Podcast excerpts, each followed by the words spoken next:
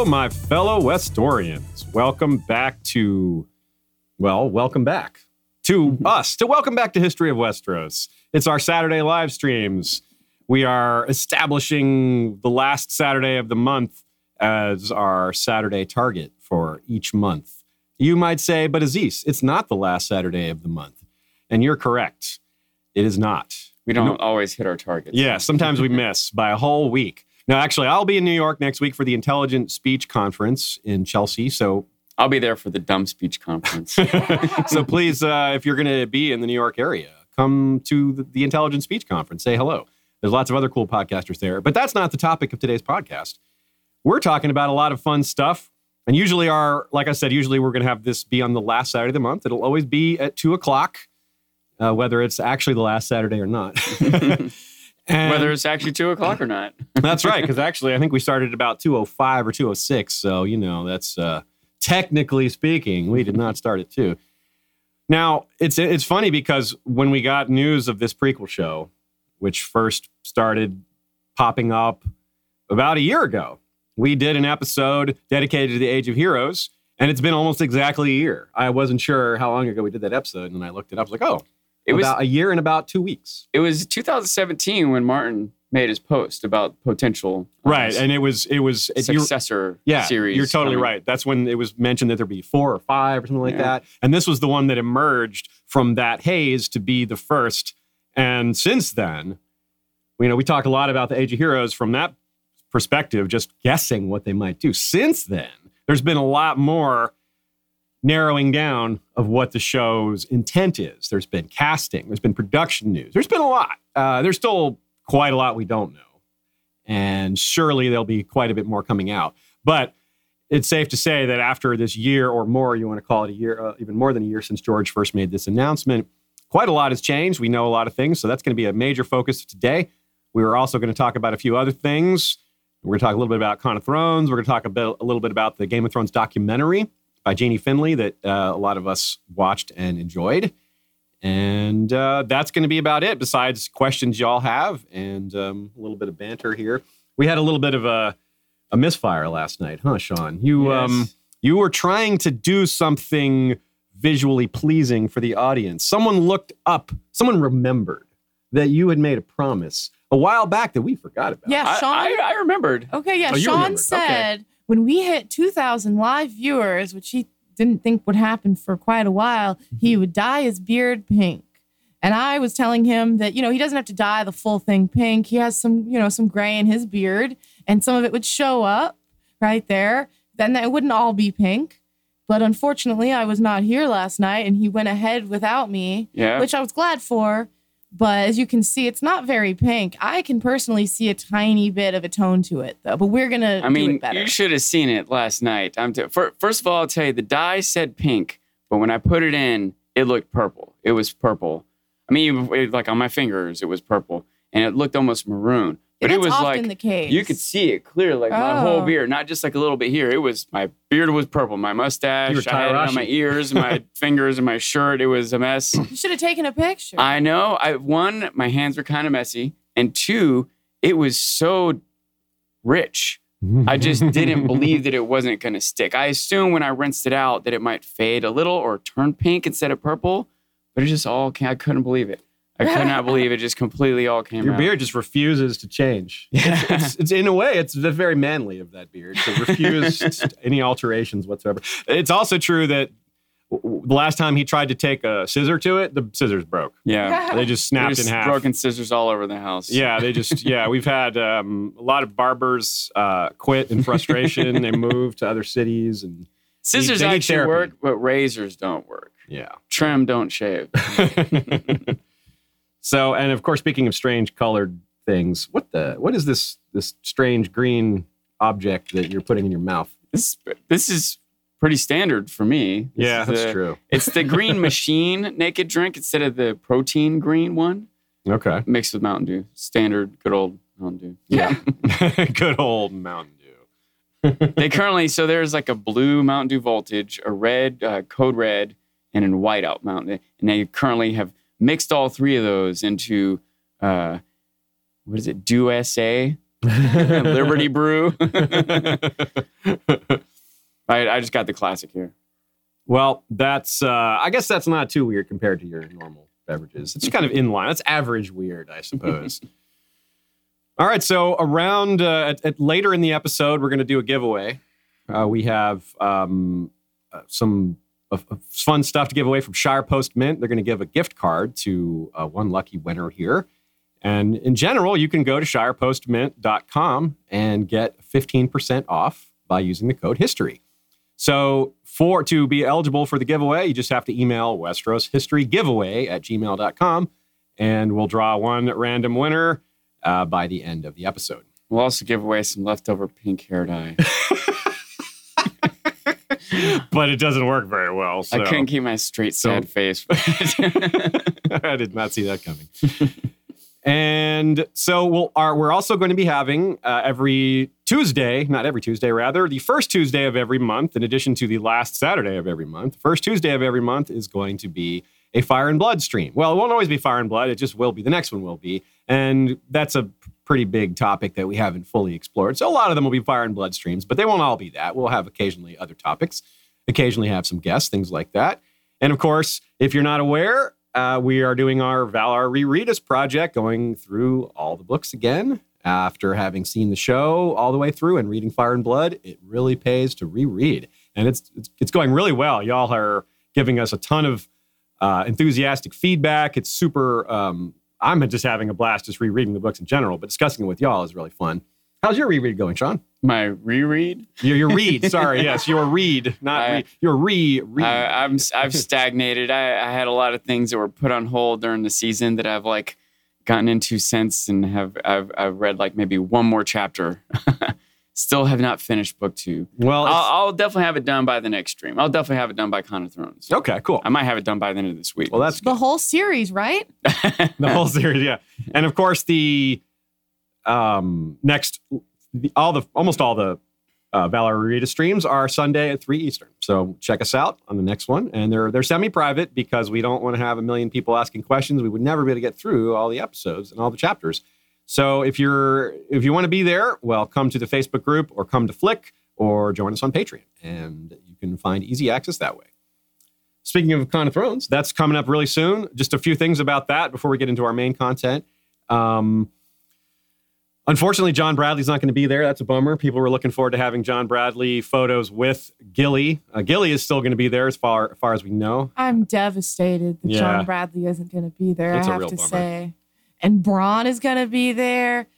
Ah, Sean, he's just, he's just. I just want to shake my fist at you. it just keeps happening. Bronn just keeps popping up in place of things that Shea wants. so let me tell you that I, I, do want to rule the reach. You're right.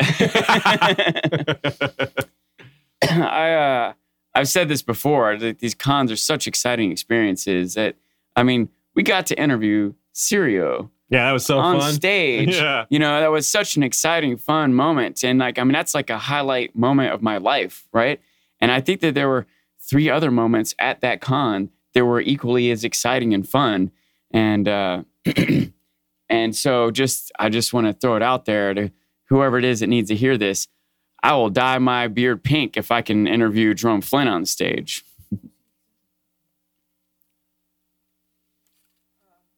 So um, I wanted to go go briefly through some of the panels we're on. Um, so I'll start with mine, and Ashay is going to pull up uh, hers and Sean's while I'm going through mine. Just real quick, because you guys a little strike there. I want to make sure you heard the, the pledge that I made. What was the pledge you made? I'll dye my beard pink if I can interview Jerome Flynn on stage. Oh, well, but you've already promised to dye your beard pink. Your beard and your hair. hmm, hmm, I don't know about that. You're promising looks something like- you've already promised. Did you put it on your mustache too, Sean? It looks like I like did do you the mustache too. I think yeah. it gave you a general nice different tone. Yeah, but maybe. Anyways, There's a little bit of difference there. Yeah. Cool. Well, okay. So let's go real, real quickly through some of the Con of Thrones panels we're doing because these topics, some of these are going to be uh, recorded and broadcast to y'all later, even those of you who aren't going to be there. So, and some of these also are kind of building blocks towards few other episodes that we'll be doing in the future. So this is this is pretty cool. The first one Shay and I are doing together is the Parallel Lives panel. Uh, you, a lot of y'all are familiar with our pa- Parallel Lives stuff, and we're going to be introducing a few ones that we haven't talked about before and a few familiar ones for con goers who aren't familiar with that. Also, going to be doing Fit to Sit, which is the best and worst rulers of Westeros. That was a, a brainchild of, of Steve Love, and it's going to be me and Steve and Michal Schick and Joanna Lannister and Sanrixian. By the way, I am wearing a Sanrixian shirt today. This is, of course, the North Remember shirt. It's available at her store, and I highly recommend checking it out. She's got a lot of cool shirts there. And there's a live podcast that we're doing. That's all three of us. And we might get to do that on the main stage. I forget if that's on the main stage again, but that's a that's a it's great fun. We uh, had a good turnout last year, and hopefully we'll have a good turnout this year as well. Uh, we're doing How to Govern Westeros with In Deep Geek is the moderator, and I'll be on that one with J.R. Rowley and Carol Brown. Uh, with Jen Snow, Joe Magician, and Crowfood's daughter, I'm doing Rhaegar's Choice, a song of ice and fire. With Ashea, I'm doing the Many Faced Azor Ahai, which is a good example of one we're going to also have a video about. And we're going to also have a meet and greet there. That's a standard podcast and YouTubers. With Jim McGeehan, that's something like a lawyer. I'm doing Death of the Other, which is battle tactics against the others. That should be really fun. Uh, the show gave us a few clues on that, but there's a lot more we can go with and can predict and guess at. Tywin's Legacy is my last panel, and that's going to be with Wendy Weissman and again with Joanna Lannister. Jo- Joanna Lannister. Mm-hmm. And none of us are big fans of Tywin's Legacy, so you can kind of guess which direction that's going to go. Maybe we should have brought someone on who was a, a fan of Tywin's Legacy, but we didn't really want that. uh, his legacy already has enough defenders. And like Sean said, hopefully we have an interview. So we'll see about that. So, Sean, what about uh, uh, beyond the panels that have already been mentioned? What have, what have you got going for Con of Thrones? Uh, I, I, have several. I didn't have them in a document there. I should have gotten them in there. But uh, um, let's see. I have Innocence Lost, The Children of Westeros. Ooh, good one. Um, again, the the recording that we'll be doing. Um, and they have a series of panels at Journey's End, and there's like a dozen different ones for different characters. I'm doing one with Bran Stark or for Bran Stark, not with Bran Stark. I don't think. Maybe he'll show up. Oh, he, he's everywhere at once. Uh, you never know. And one for Jon Snow. Um, and then to spoil or not to spoil. That's become a new element yeah. of modern society mm-hmm. that people were trying to figure out how to deal with. That is a tough one. And we've in, struggled with that on this show. Yeah. And in The Mountain and the Hound. Oh, good. About the Clegane brothers. Very cool. That's good. That's a good list. And what about you, Shad? Uh, oh, wait. I oh, should also point out there's the podcast meet and greet. But yeah. by the way, I'll have to just the scheduling. There's some overlap in the scheduling, so I'll have to leave that one a little bit early to do the water dancing with Milton. Oh, very good, very good. Well, you got to learn how to sword fight properly. Yeah, yeah. that's important. Especially for Con of Thrones next. I mean, for Ice and Fire Con next year, yeah, where Sean yeah. always complete competes in the melee. That's true. You learn from Syrio to go fight in, in a melee at a different con. That's uh, that's that's cross con. Um, cross con training. cross country. uh, so my panels, I start off the con with a nice 10 a.m. panel on Friday morning. Last of their name, more like first of their name, first of the morning. Ugh. But uh, it's all about obviously extinct houses mm-hmm. like House Gardener and House Hoare and you know, et cetera. I'm doing that with Joanna Lannister and Hamfast. That's a good history of Westeros topic, and those are good guests. Yeah, exactly. good co-panelists. I'm I've frequently been on a lot of panels with Joanna Lannister, Lauren, yeah. and uh, good friends with her, yeah. and have gotten things signed with George R. R. Martin with her. We went up and asked questions together. She's a, if you're not familiar with her, she's just great. Um, then I'm on Queer Women of Ice and Fire, um, which is with Yoshi, uh, Melanie and Archmaester Aemma. So that's like a bigger panel, four people on it. And uh, obviously, Aziz mentioned the many faced Azor Ahai. It's just the two of us. Then I'm on the spin off panel. It's on the main stage, you know, about what we could see in terms of the spin offs. And that's with a bunch of other people, five other people Luca Nieto, uh, David Rosenblatt, Dan Selcke, Quinn from Ideas of Ice and Fire, and Lisa Sponeagel. Um, so some watches on the wall people that'll be fun. I love talking about the spin-offs, uh, successor successor shows and all that, you know? Uh, yeah. Uh, we're actually, it's actually, I don't know if we should, we should probably mention this while we're on this topic. At TitanCon this year, uh, we got added to the programming schedule. We're going to be on a panel on you know the potential successor shows with Elio and Linda. From yeah, we're very excited about that. Yeah, yeah, yeah it's, it's very cool. We haven't mentioned that yet. Yeah, that's true. We have completely uh, forgot to bring that. Forgot to put that in this document as something that's coming up yeah. in the future. Yeah, that's yeah. that's great. Yeah, good good catch there. Um, and then we have, you know, our live recording and the parallel lives uh, one. So I'm on. I have seven events this weekend, Cool. unless we add, um, unless we add An interview uh, or an something interview. else. I actually have one other engagement though, in that I'm doing photographs for the Bunny Hutch Party. oh, Which is, you know, where girls and guys dress up like Playboy bunnies. I didn't even know there was a bunny hutch party yet. Yeah, well, you're not invited, Aziz. No, it's open to all, but there's like a little photo shoot hour. That's cool. Um, so I'm excited for that. That's a good time. They have it at Dragon Con. yeah, that's that's Um, what I remember it So it's pretty cool that they're doing it at Con of Thrones this year. Cool. Anyways, uh, so that that'll be fun. Yeah. So a lot of stuff. History of Westeros is is very well represented at Con of Thrones. You'll you can walk around and bump into one of us, or catch us at the panels, or catch us at the uh, parties and stuff in the evening. And uh, we're all friendly. Come say hi. So let's move on to a few things about the Game of Thrones documentary. That was really fun. Uh, you know, it wasn't exactly what I think a lot of people expected. It had less behind the scenes of the actors themselves, but that's fine. I that that wasn't a problem for me. Uh, I think some people were disappointed by that, but I was pleasantly surprised by what was there instead. Uh, it was made mostly by uh, Jeanie Finlay, and yeah, it, it focused more on the extras and the you know thing behind the scenes stuff that doesn't involve the main cast, which uh, was nice, you know. And Game of Thrones as a story about not just the nobility, which focuses on the nobility, you also care about the plight of the common people. It was nice to see the the regular folk who were extras and and uh, a lot of them are huge fans of the show, not just enthusiastic to be, hey, I'm on HBO. They're, they're it's Game of Thrones. Like they love Yeah. that it's not just a show that they're on, you know, HBO. They love that they're on Game of Thrones. What was your uh, what did you think of the documentary, Sean? I, I thought it was fine. It was about what I did expect. I feel like, uh, I mean, it makes sense that people want to see more stuff about the actors. Yeah. Man, we get a lot of that already. we do get a lot of that already. And filmmaking is a collaborative effort, right? So there's a lot of effort beyond these actors that that are going into this and make these actors look good. And it's neat to see all that effort. I constantly think about that when I'm watching a show. I'm like, what it took to get that dress together, what it took to get all those soldiers on this shot, how cold it is out there when they're yeah, standing around waiting for the action. You know what I mean? There's a lot of work. For, I mean, it's hours. There's. It's got to be like every minute you watch of our podcast is like 10 minutes of work that goes into that one minute, and it's got to be 10 times as much for a show like Game of Thrones. You know, when an hour long episode must have weeks of effort going into it. You know, yeah, it really must. And by scores of people. and you, know? can and that that's a this it's good that we're talking about this now while we're talking while we're going to talk about the prequel show as well because that's what we have we don't have obviously we don't have like who these characters are for the most part isn't we don't know yet we have a lot of actors we have a lot of sets but we don't have like character names we don't have writing I've got this script. have I'm just not supposed to say anything about it.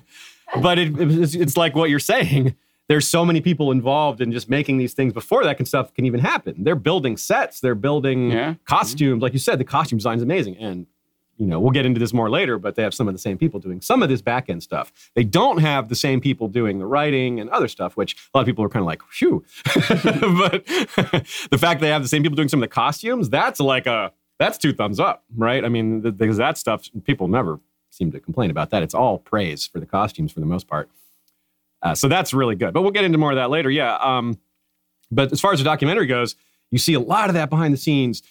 Two of the main characters, let's say quote unquote main characters of this of this documentary, were someone we kind of know about, Vladimir Furdik, because he's the Night King. He's the actor who plays Night King, but he also is the actor that played Arthur Dayne. This two fighting with two swords, not speaking. He's also the stunt coordinator He's for the stunt show, coordinator, right? yeah. I mean, he's is It's a Hollywood neat segue. Yeah. guy. Yeah, he's just a he's like just realized this guy had a lot to do with making Game of Thrones great, like just single handedly. Even though so many other people did stuff, two handedly. two handedly, two swords, yeah, two handedly, and just he and his enthusiasm was really fun too. Like that guy was just like, Wait a minute. Arthur Dayne is the Night King. day, night. It's all a trick. Oh my goodness. And the so his enthusiasm was really nice to see. Like it's this guy in the behind the scenes, constantly behind the scenes, and just telling him about talking him talking about his life was really neat. How he was almost like it was like go on this traveling show or join this gang. And he was like, like, wow, yeah, like I never had that choice. I'm so so glad I didn't have to face that choice. But great dude, right? Like Yeah, yeah. we have a lot of respect for that guy. And of course, um, I appreciated his his moment of perplexity when he's getting the script. He's like, the little girl kills the Night King? Oh, my goodness. Was everyone was perplexed by that. and uh, just seeing like undead behind the scenes, like a, t- a tent full of dudes who were dressed up as whites and zombies and just like two of them Drinking were- coffee. Yeah, drinking coffee. One of them's like sitting there playing licks on his electric guitar. Two of them are playing chess. and uh, and Andrew uh, McClay is the, the the the star extra, you could say. There were some other ones who were featured, but he was the one who got the most screen time, the most talkative, the most outgoing, the most exuberant. And it's a good strategy to like focus in on one, you know, accessible, you know, character. Yeah, So, you yeah, know, it adds a little person. drama to Yeah, and you you start to connect to that person versus like here's two minutes with them and them and them. You know, like a bunch of talking heads. and a great person to connect with too. Like you couldn't. I doubt they could have chosen a better Yeah. ambassador Yeah. for this You know, documentary. It's hilarious that they, I mean, obviously they made the documentary before people were like, "Wow, this guy has just been all over the place." but like those memes were going around. I you know, call them memes. But they were just like a collection of the, you know, the unnamed soldier. so many people got such a kick, including myself, including all of us, I think, of out of learning that this one guy had been uh, in all these battles of every season. Yeah, like, yeah. wow, this guy's been around, and he's probably he might pop up in the prequel show because here's one of the things we learned pretty recently. Not a big surprise, but major parts of the filming of this show are in Belfast again. So. Boom! He could be Aberdale Strongbeard. Could get right back in there. he made up his own name yeah. and background. It was The so uh, Strongbeards are an ancient, ancient house. very yes. They, they used to be the weak beards, but they, they over time they you know growing strong. Yeah. The Tyrells stole that. No, I think they married name. into House Strong, Yes, killed them out. House Beard and House Strong married together, and uh, that's where it landed. But tying all this together, if we can here, Mischief Management has volunteered to pay for one of the three guys in the uh, Wolf and the Crows collective there, and the fandom is is gathered together to try to pay to bring the other two to Con of Thrones. And there's a GoFundMe and we would like to uh, shout that GoFundMe out. I think it's. I'm not sure if Ashay prepared a slide or not, but we have the descri- the uh, link is in the description. Yeah, we did. Yeah, we didn't need to scri- uh, slide, but the link is in the description. They're at you know thirty seven hundred uh, out of seventy five hundred, so about halfway Well, there. yeah. So, In seven exactly days, half. there's there's some time, Yeah. plenty of time. so if y'all feel like uh, donating, maybe don't donate to us today, uh, but donate to that instead, yeah, and um, help those guys come because we would love. They're super fans. I would love to meet them. It's a little bit selfish on my part. I want to meet them too. Rita got to meet them at Denver Comic Con, by Oh, the way. yeah, she did. We might have a chance to meet Andrew McClay because in, in August when we go to Belfast, he Oh, does yeah. Belfast coach tours there. That's right. That was Uh, what a great way to end the documentary, showing that this guy's still he's giving tours. He's helping give tours to people who come for fans who come to see all the the, the sets. And of course, he's super enthusiastic about it. Like, yeah, I want that guy to be my tour guide. Hell yeah, every day. So, I uh, we're always tr- we always try to be supportive of people who are you know part of the community as much as we can. And this would I think a lot of people would get a kick out of getting to meet these guys. And of course, they would be. I feel like they're this is some amazing journey for them. They had no idea this would happen. Probably. I think they'll get a kick out of Con of Thrones. Oh, I think they'll be blown away. I mean, they're all the fans, cosplay right? and all the panels. Yeah, I think they. I think they are going to love it. I think they will want to come back every year. They're going to be pumping it up. Yeah. I hope so too. So please, y'all, support them if you feel like it. And uh, if you're coming to the con, especially, I hope you can do that because then you get a chance to meet them too.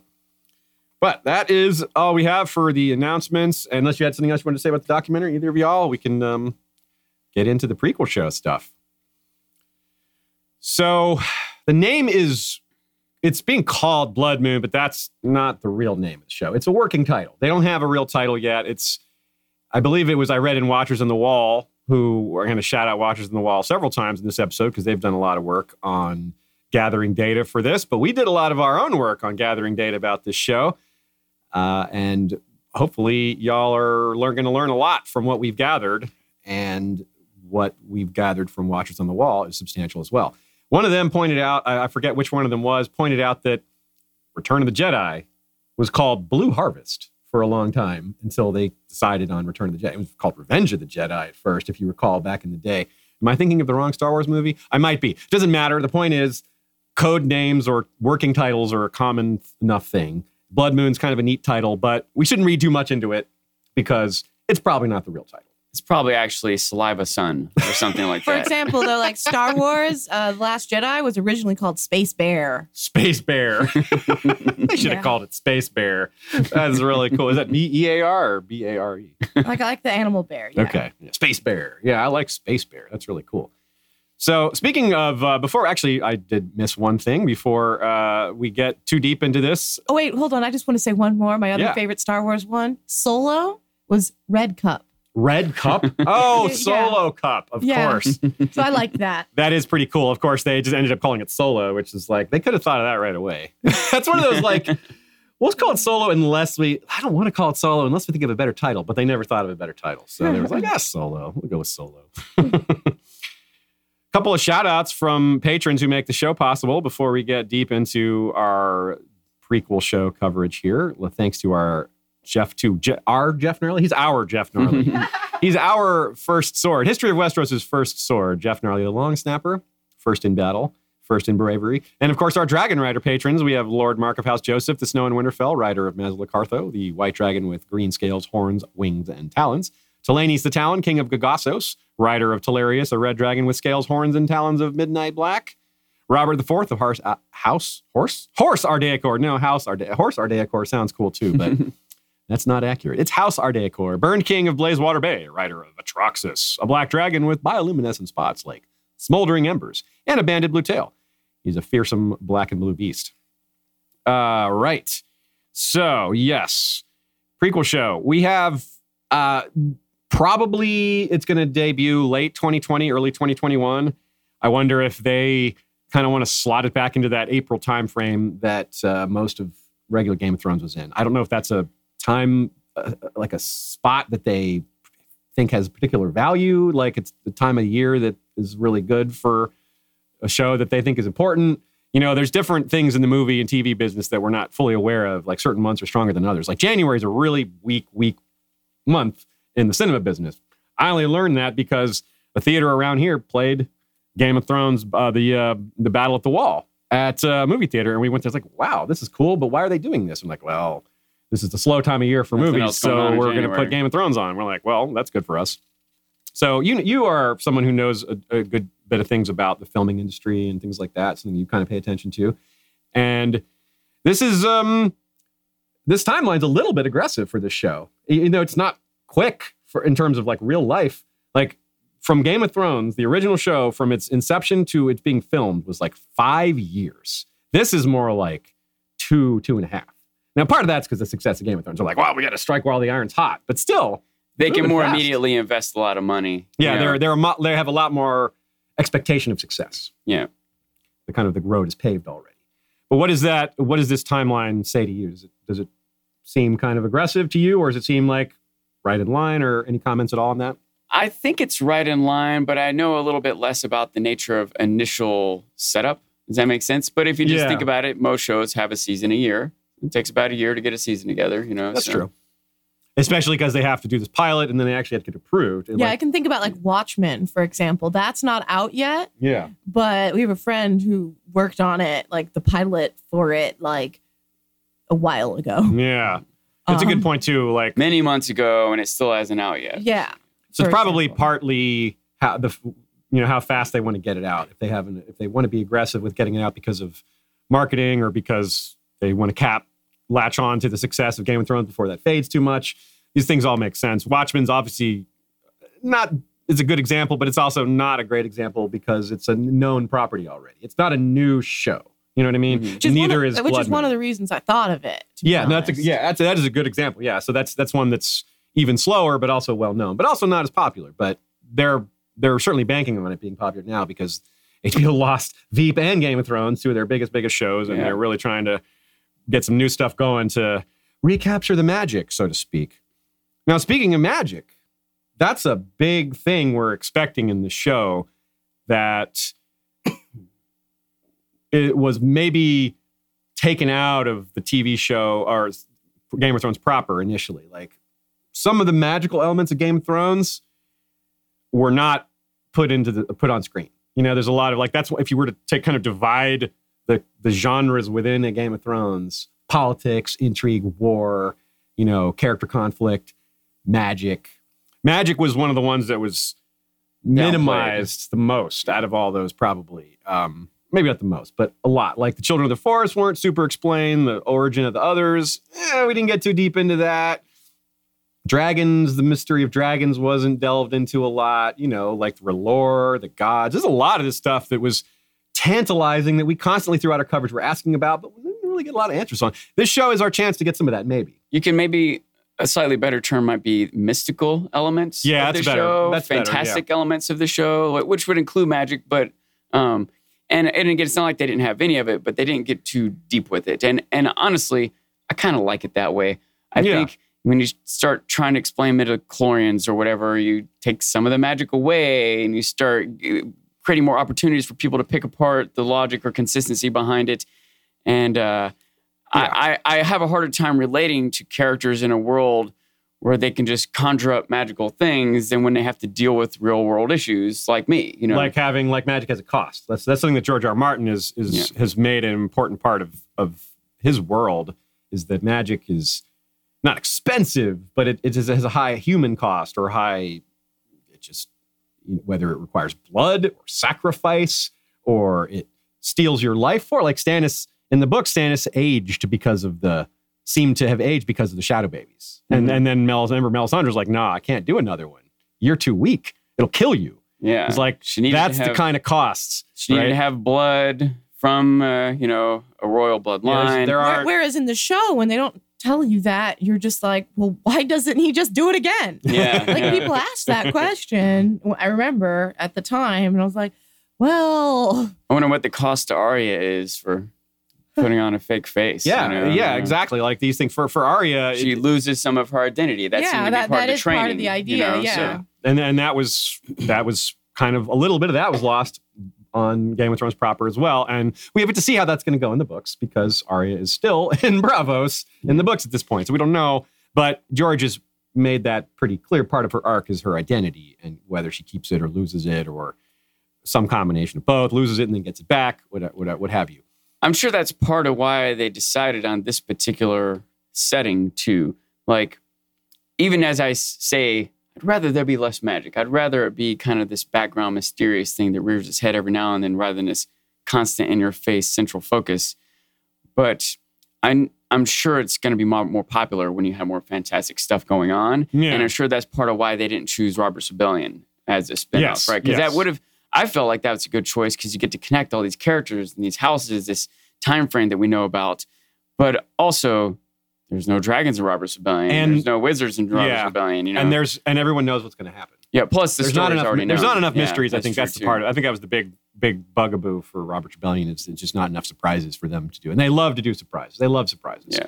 I Um, think you should work bugaboo into every episode. I've never heard you say that word in my life. Yeah, I don't know how that slipped out. I don't use that word regularly, but it got in there.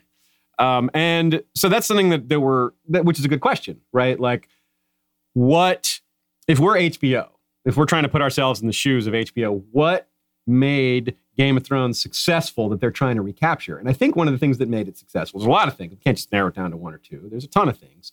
But one of them was, and this is really hard to recapture, is that people would talk about it every Monday. It was a big social event. Um, and that's, like you said, if you give away a lot of the magic, there's nothing to talk about. You know how it works. But if there's that mystery, it's a great thing to talk about. People were like, "Oh, it could be this." You get you get theories. It just makes the wheels turn in your head. But if you know the answers, you're just like, "Well, it still can be interesting, but you just don't have as much to like talk about."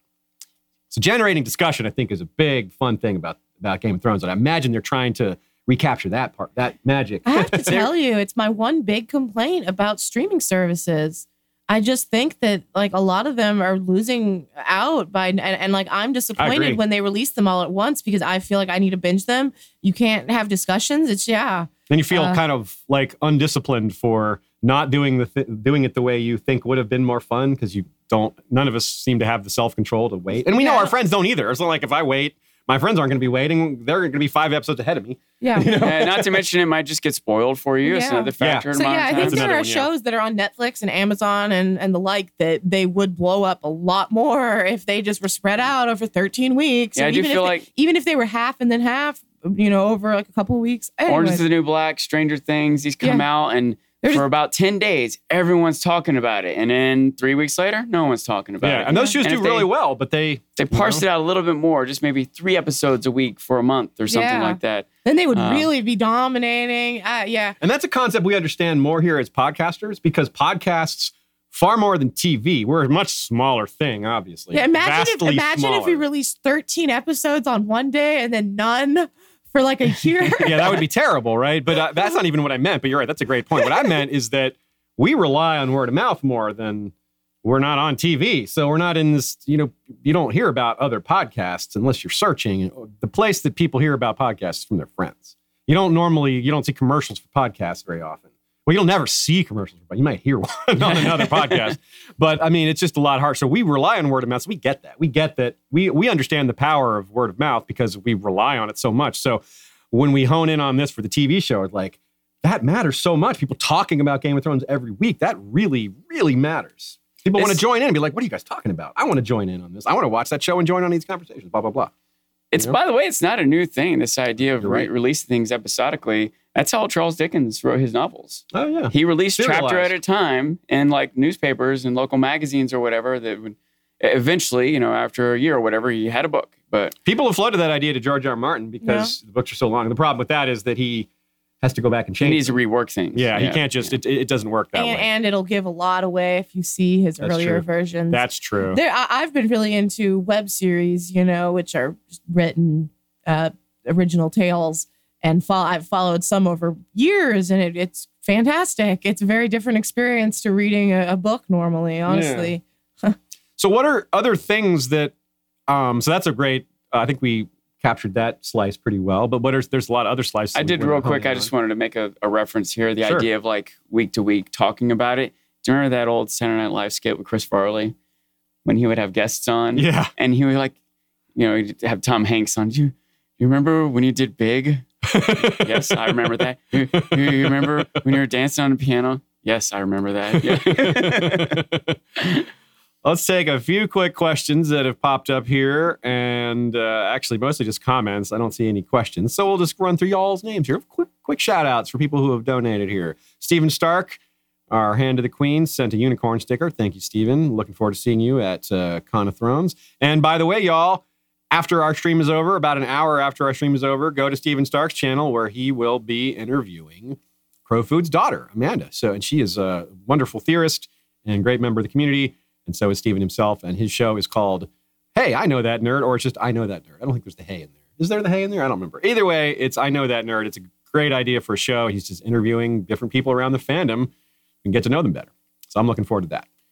Uh, also, super chat from Sammy V, or is that Sammy the Fifth? I'm not sure. ben La Soul says, just showing love. Well, thank you very much, Ben. We'll show you love in return. Jill Wright, upside down smile sticker. Thank you very much, Jill. LMC says, I'll bleach and dye your beard for you, Sean. we got into a discussion after that, and I said, well, we will not make Sean bleach his beard. but what I will probably do is use some of that nice hair. There's there's you know colored hair gel you can get, and we you just put it in like the day of, and it'll be super pink and just come out. So unless you want to bleach your beard, in which case let's do it. I don't, just I, just don't didn't want to bleach the beard, but I wouldn't mind something that stays for a week or whatever. Okay, we'll talk Um, about this more. options, but options. Regardless, right, I don't even know where LMC lives, so unfortunately, I, I think you're you're left with me. and also, thanks for the super chat from Kai Real. All right. Um, y'all definitely feel free to ask questions. I know it's harder to ask questions about this topic because we all know so little about it.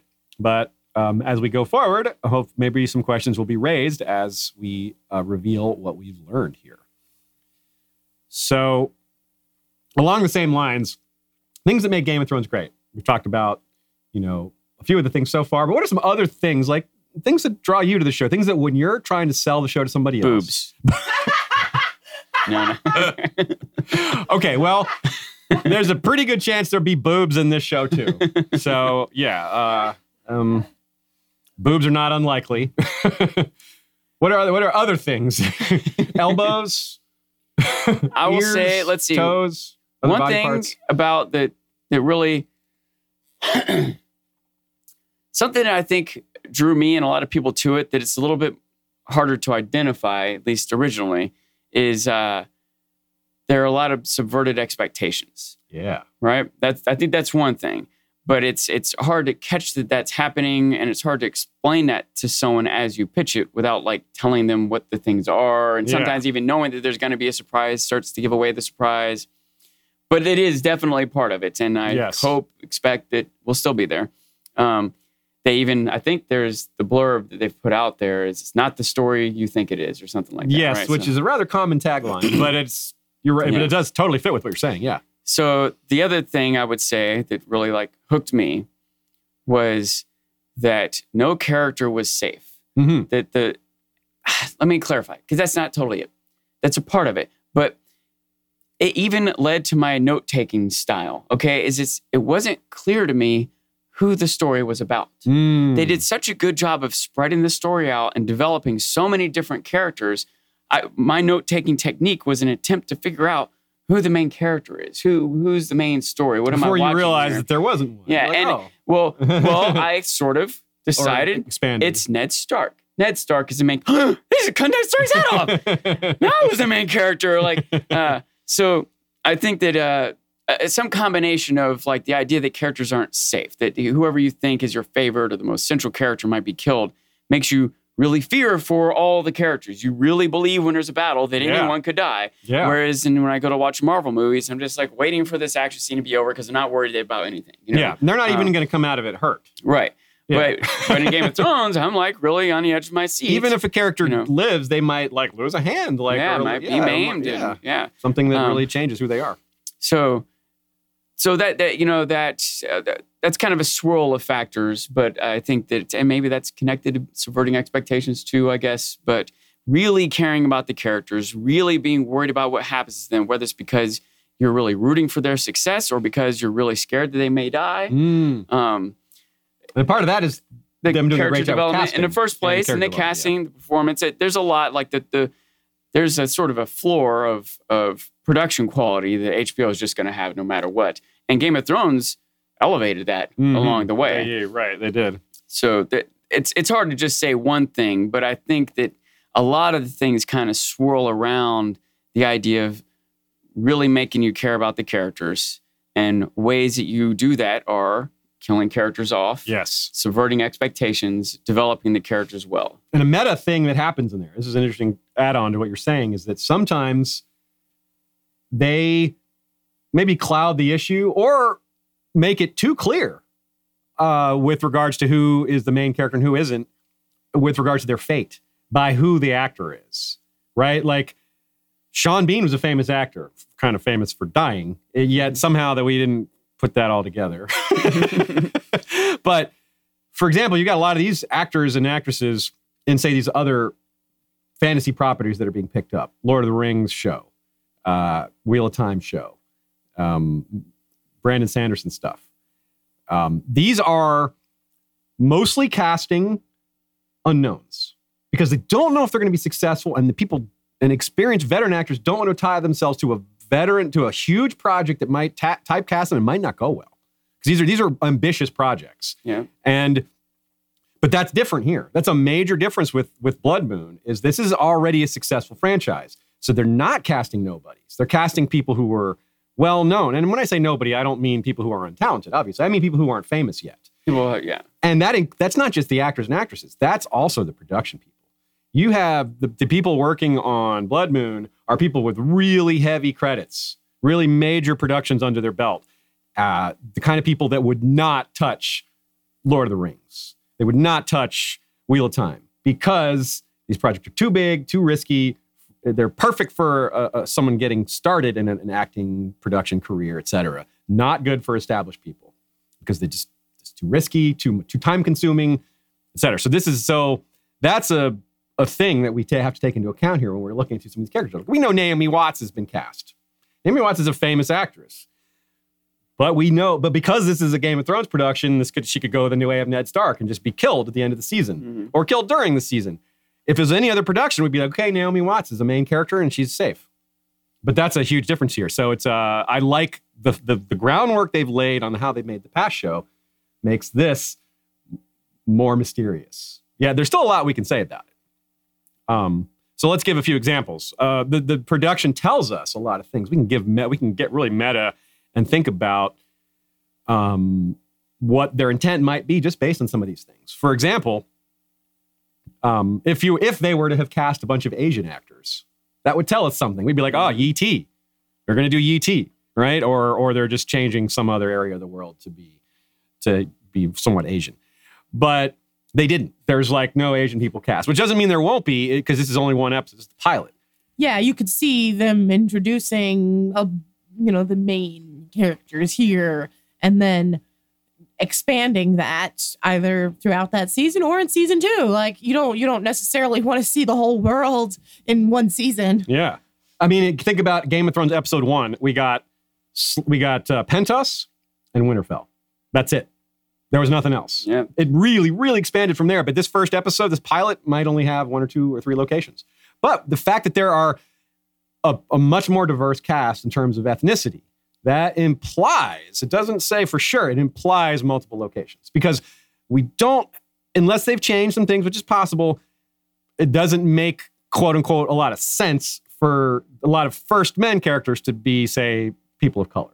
But there's several people of color cast, which means that either they've just tweaked canon so that there were some of the first men were people of color, which would be fine. I wouldn't complain about that. It's totally fine. But it also could just mean that this is some other location, like the Summer Islands or some other place like that. So these are interesting things we can tell like that. Visitors from other lands may come to Absolutely. where all the first men are. And so the fact that they have a pretty big cast for just a pilot, you know, we've got we I researched about 12 different actors here who we know are who are cast.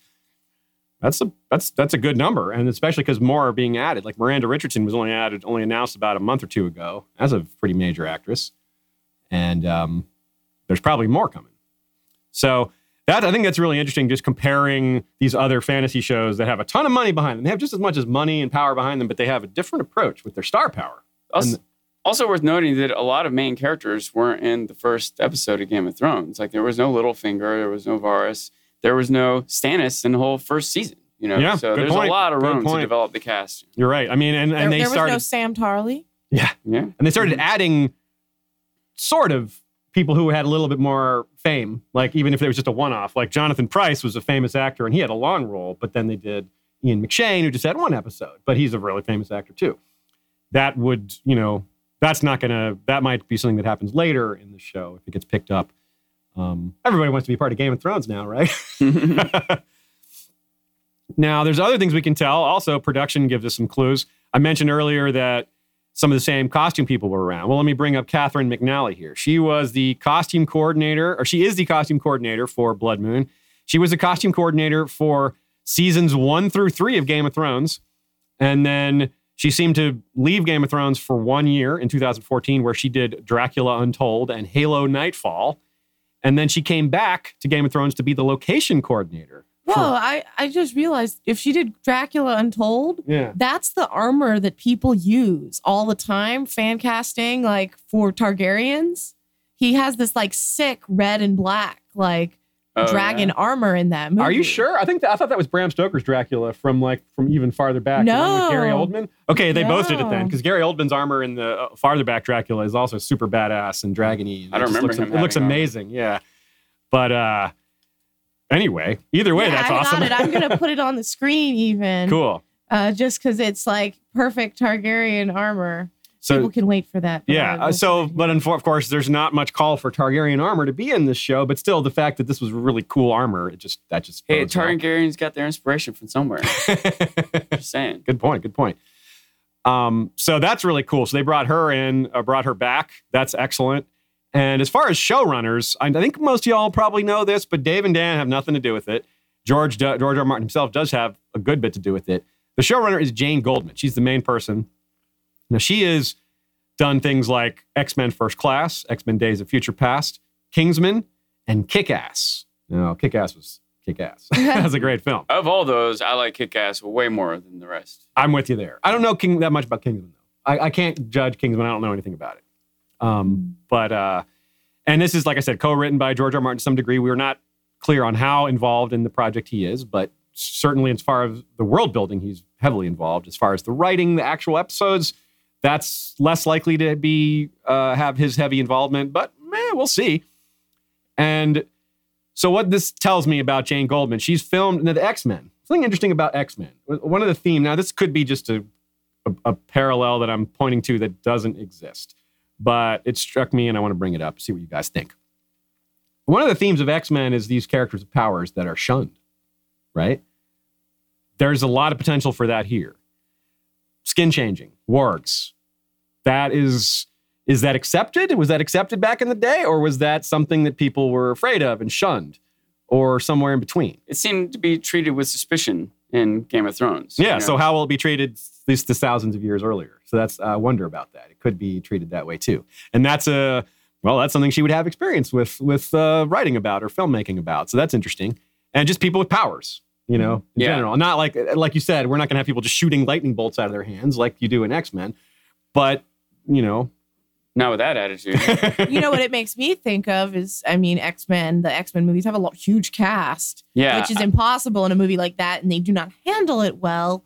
But maybe with you know seasons, she can she knows better what to do. I don't know. I X Men. The X Men movies would have been way better as an eight part series. Yeah. hundred There was just so much more time to develop the 100%. characters, which is what you need to care. You don't care about the plot if you don't care about the characters going through the plot. And I will say, X Men First Class at least is one of the better Yeah, I X liked Men movies. Like, one of the there's some things. I really disliked about it, and but at least some of the parts were really good. Mm-hmm. It did Uh, have its good moments. Yeah, it certainly had its weak points too. I, I would agree with that. Um, but uh, yeah, and, and like you said, Sean, the conflict that is really important. Like, right, you can't go through all that character development so quickly, and that is what would make it so much more compelling. Is like, like someone like Nightcrawler who is like doesn't look human, and like that's there's a lot of richness poss- possibility there. Like as someone who's not accepted, who has this like who's shunned and just going through his conflict would be really neat. But they you can only spend like a couple minutes on each character in a movie. I've had this thought developing in my mind recently about how something that makes sense to me and I see it playing out. Is it when you have these big budget movies, we have these new special effects we've never had before. The filmmaking industry is bigger than it's ever been before. And you know, when you want to get these big actors, put these special effects in a movie, and you have this hundred million dollar budget, you need to make your hundred million dollars back, right? And so people are excited. There's there's a lot of different reasons people go to watch movies, um, and I tend to be looking for serious drama or insight into human nature, or whatever. Whereas a lot of people are looking for explosions and chase scenes and, and fights and whatnot, yeah. you know. And I hey, if you can get both in the same movie, that's really good. But it's a lot to develop in a movie. You know, it's hard to get that. And even these Avenger movies have been over two hours long, but it makes sense to me to have these big action, big budget, explosive movies on the big screen. But on TV, you have time to develop characters. TV Ah, yeah. is where you can have eight hours worth of material. And somewhere in there, you might have a chase scene, an explosion, whatever, but you get to focus more on character development. It doesn't have to be all about that chase scene. Yeah. Right. It's nice if the chase scene is a thing that happens, but not the focus of the whole darn thing. You know? and a big production on HBO or Game of Thrones, successor series, you know, will have time to develop these characters, but have budget for some CGI or whatever. Like, I feel like they're, they're going to get to hit all the bases here. I really hope. I really hope that they don't sacrifice character development just to have more yeah. magic in here. I agree. Wouldn't it be really interesting if like a, a network released their t- their big budget TV show also on in movie theaters? in the theaters, Like Whoa, every that would be week? cool. you know, That would be fun. I mean, I given the way a lot of movie theaters have the turned towards, yeah. You go every week. No, some weeks I could skip it and watch it at home, or maybe they'd have another showing. I don't know. It would be an interesting experiment. I mean, I don't go. I, this is a good, good little mini conversation here, and I want to point out too that I don't go to a lot of movies. I prefer TV shows because of mostly because of what you just said. You just don't. I want to stay in that world longer if it's worth being in. I want to learn these characters. I want to learn about them. I want to learn their personalities. You just don't have that time in two hours for unless it's a small cast. You do have that time small cast, but I small like cast I like large drama. casts. Yeah, yeah. so it just isn't a good format for what I want out of this this enter- entertainment in that sense. And I think Um, we're seeing, uh, the- you know, the, the recognition of the industry of how to divvy up their resources, and we're seeing the best shows, the best TV shows ever by far. Like every week, the new best show of all time comes out. I feel like it's crazy how many great shows are out there. Yeah. Whereas movies, I've been like, oh, they're okay. Past couple years of movies have had a, a couple gems and a bunch of okay. Where I feel like if you go back to the '90s, like every year had like five classics. You know, Right on. real quick, can I Sure. Sorry, I, I didn't unmute myself. People could still hear me. But, uh, just we were talking about that armor that um, Catherine McNally would have worked on for Bolt. Like she would have worked on it for Dra- Dracula Untold.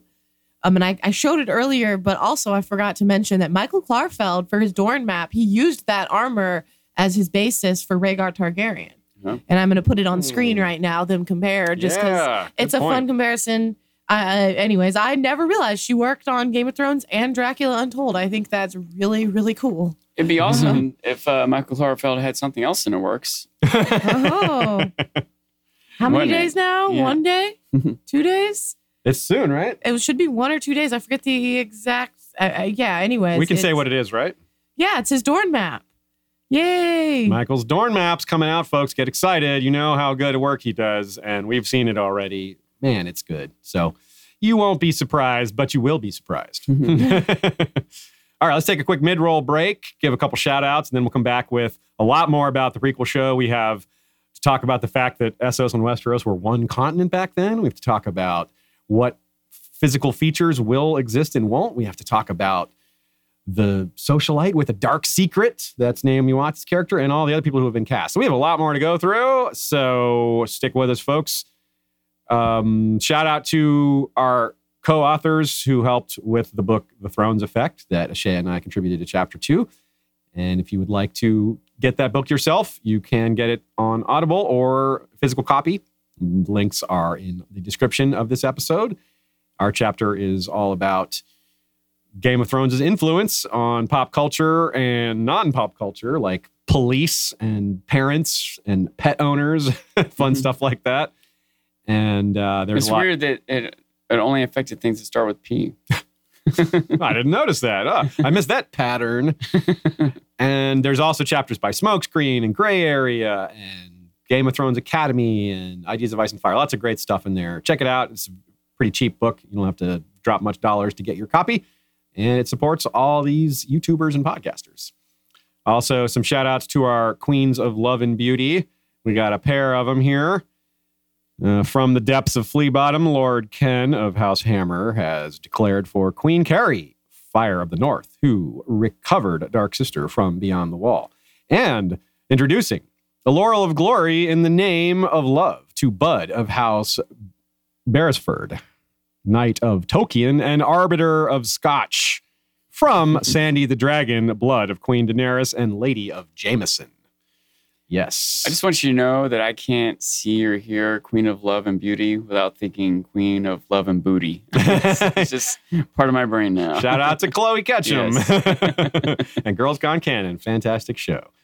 Um, yeah, it's true. I, I kind of do the same. um, also, shout out to our Blood Rider patrons who are evading me on the page here at the moment. Ah, there they are. Vorsaki, wielder of a Valyrian steel arak with a dragonbone hilt. Kohelkoi, called Sunpiercer, wielder of a dragonbone bow. And Kakavo the Tamer, wielder of the wildfire whip Gehenna. I'm really curious if we like put you on a stage, if we could just get you to repeat how, how many patron names you could just, you know, say off the top of your head. Oh wow, We was this from memory? From memory. Yeah. Oh, wow, I could probably do a good number. Yeah, I have think had read these so. so many times. I'm sure Yeah. some of them I would kind of get wrong. But A little bit wrong, yeah. well, let's also give some shout outs to our sellsword captains. I believe it's their turn. Peter Blaze of the Emerald Isle, captain of the Weirwood Wanderers, to long lives, quick deaths, cold beer, and warm women. Dageron is Marshal of the Axe, captain of the Red Tide, resistance is futile. Kyron Callsbane is captain of the Stone Shields, the torrent breaks upon the stone. Hema Helminth is captain of the Whispering Children, dead men tell no secrets. Shepard is the shepherd of Essos, all men are sheep before the shepherd, heir to the Whispering Children. Lady Lajara Dajo is the Iron Lily, master archer, castellan of the Summer Island Keep Arboreal Point, and captain of the all female Wailing Widows, women and children first. Cody the Crimson is Bastard of Bracken, captain of the Red Waste Exiles and recruiter of the Free Folk. Cameron the Hammer of Hornwood is captain of the English Lions with the motto Honor is the reward of virtue. Lord Brandon Brewer of Castle Blackroon is captain of the Shadow Wolves. Our steel is cold, our vengeance colder. Black Alex Sand is the Bastard of Spears, leader of the Bermuda Vanguard.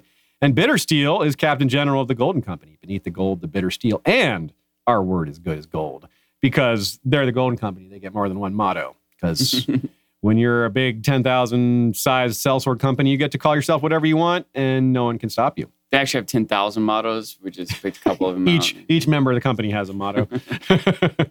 Their work is one, but they also don't.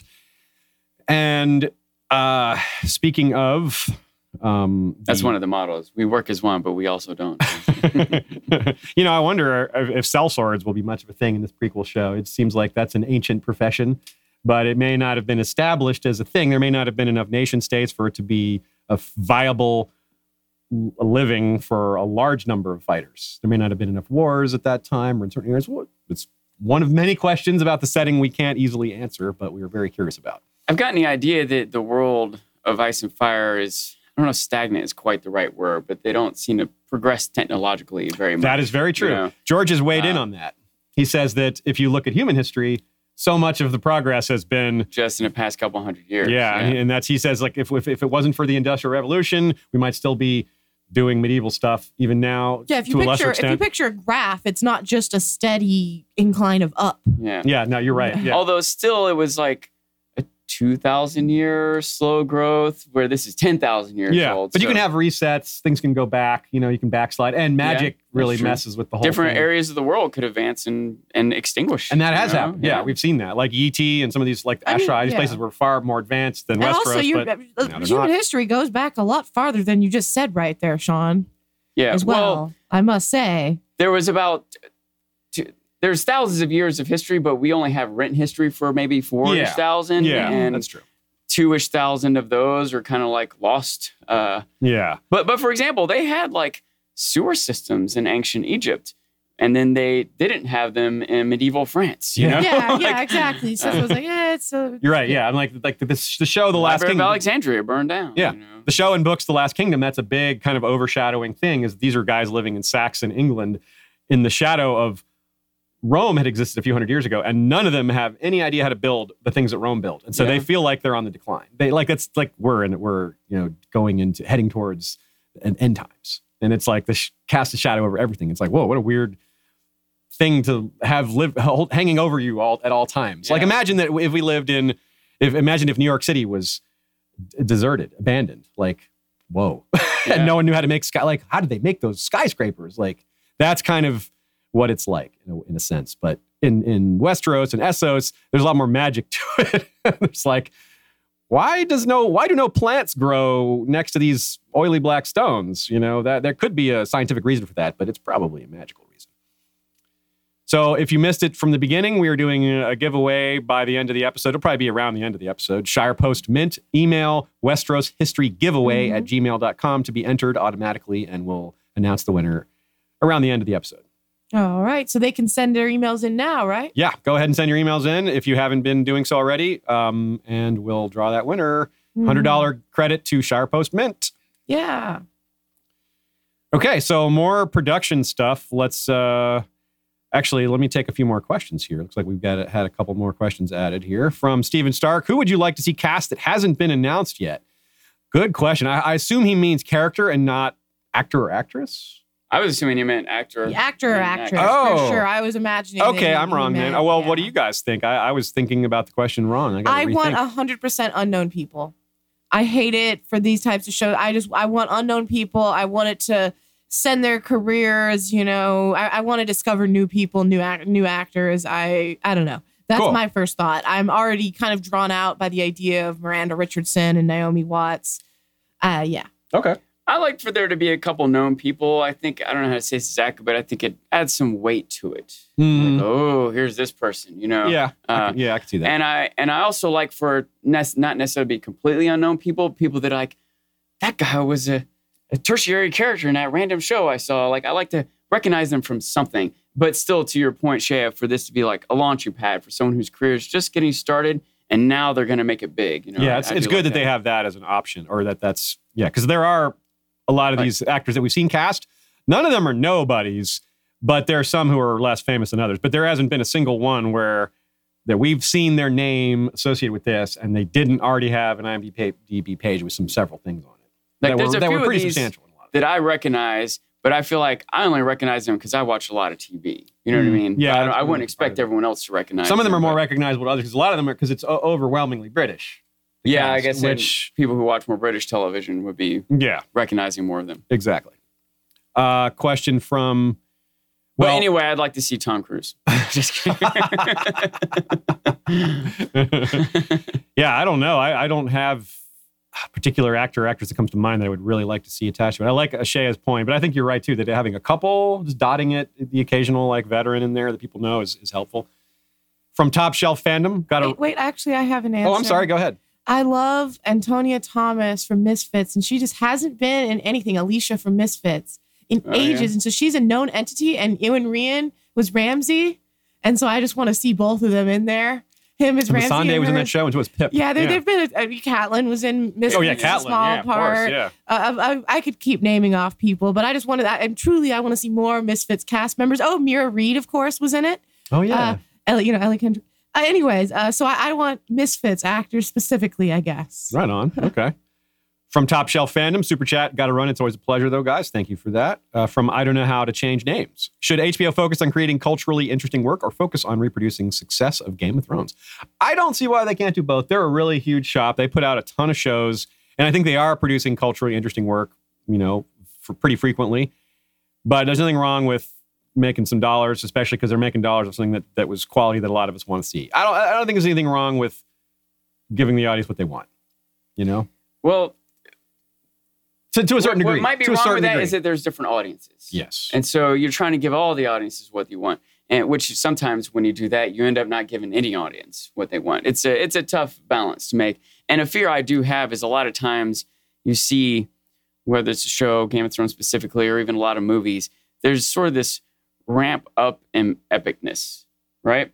And so when you start again, sometimes you start at the ramped up level Mm. and don't give yourself anything to grow into. Yeah. And I would say that's my biggest concern. Okay. start off with a lot of grand special effects and- and, magic, and then it, they won't be able to like slow burn to this powerful ninth episode, you know, where dragons Okay. are born. Holy crap, you know. Well, there's a few things that that speak to what you're saying um, as we get into some of the production notes and who they hired. That does give us some idea. Like if you hire a director who's has a lot of experience filming action scenes, that tells you something. For Yeah, example, yeah. right? If you hire someone that's I mean, I mean, can you really guess that they're they're not going to have a lot of action, or do you mean like once we get a little bit further and we see who's filming what episodes? Well, the fact that they've already uh, that this is a specific example. They've already hired uh, Matthew Dunne, who his his roles. Uh, he's an assistant director, and he's his.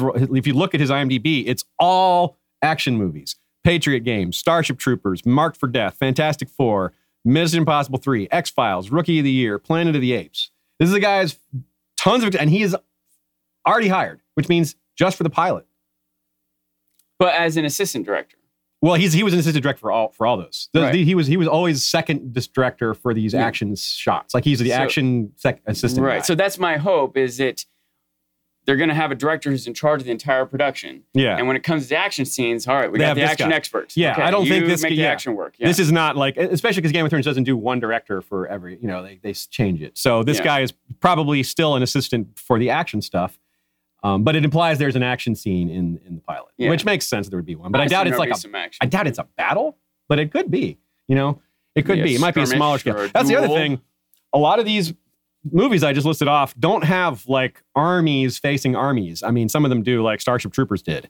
Um, Planet of the Apes sort of did, I guess. But like Patriot games had small battles. Like those were those were armies, but they were small armies. They were like hundred versus hundred. And uh, X Files is people with superpowers fighting. You know, or not X Files. Sorry, X Men. But uh, so I meant to say Fantastic Four there because there was no X Men. It was X Files. And but X Files is a good example. Like they didn't X Files didn't film battles at all. Yeah. That's one of the few that I, I threw in that threw that one in there because it's a different kind of action mood kind of thing. They may have like a few minutes of like some strange monster Yeah, but or- but Mulder and Scully don't fight the monsters in It had like some X-Files. craft, some alien spacecraft or whatever. you know. Yes, yeah. Um, so there's, I don't know, that tells us a little something. Uh, but I don't want to go too far with You, that. you heard it here first, folks. Blood Moon is going to have alien spacecraft. and the cigarette smoking man. Cigarettes are one of the technologies they lost over time. So what's funny is this guy's name is Matthew Dunne. Some uh, astute listeners may have guessed, may have recognized that name uh, indirectly because the weapons master for Game of Thrones is Tommy Dunne. But there's no relation here. It's the same spelling, D U N N E, but they're not related as far as I can tell. However, Matthew Dunne is the son of a stuntman. So it kind of makes sense that a guy who grew up as the son of a stuntman would become a filmer of action scenes because he grew up watching his dad do them. the, the Dunnes have action in their blood. yeah, right. Uh, so since we got off on this track, let's continue with it. Um, I'll come back to the question, the rest of the questions a little later. Um, actually, let's take this one from Geek Furious because it's kind of relevant here. Could a show set 5,000 years in the past have huge time jumps between seasons to maybe skip over slow parts to satisfy s- less sophisticated viewers? I seriously doubt it because small time jumps of four, five, ten years, yes. We've seen shows do that successfully. Vikings, a very major show that did that multiple times. And, but huge time jumps, nah, because you got to recast everyone. That's just, Yeah. I think that the logistics of that are just, mm, I don't think so.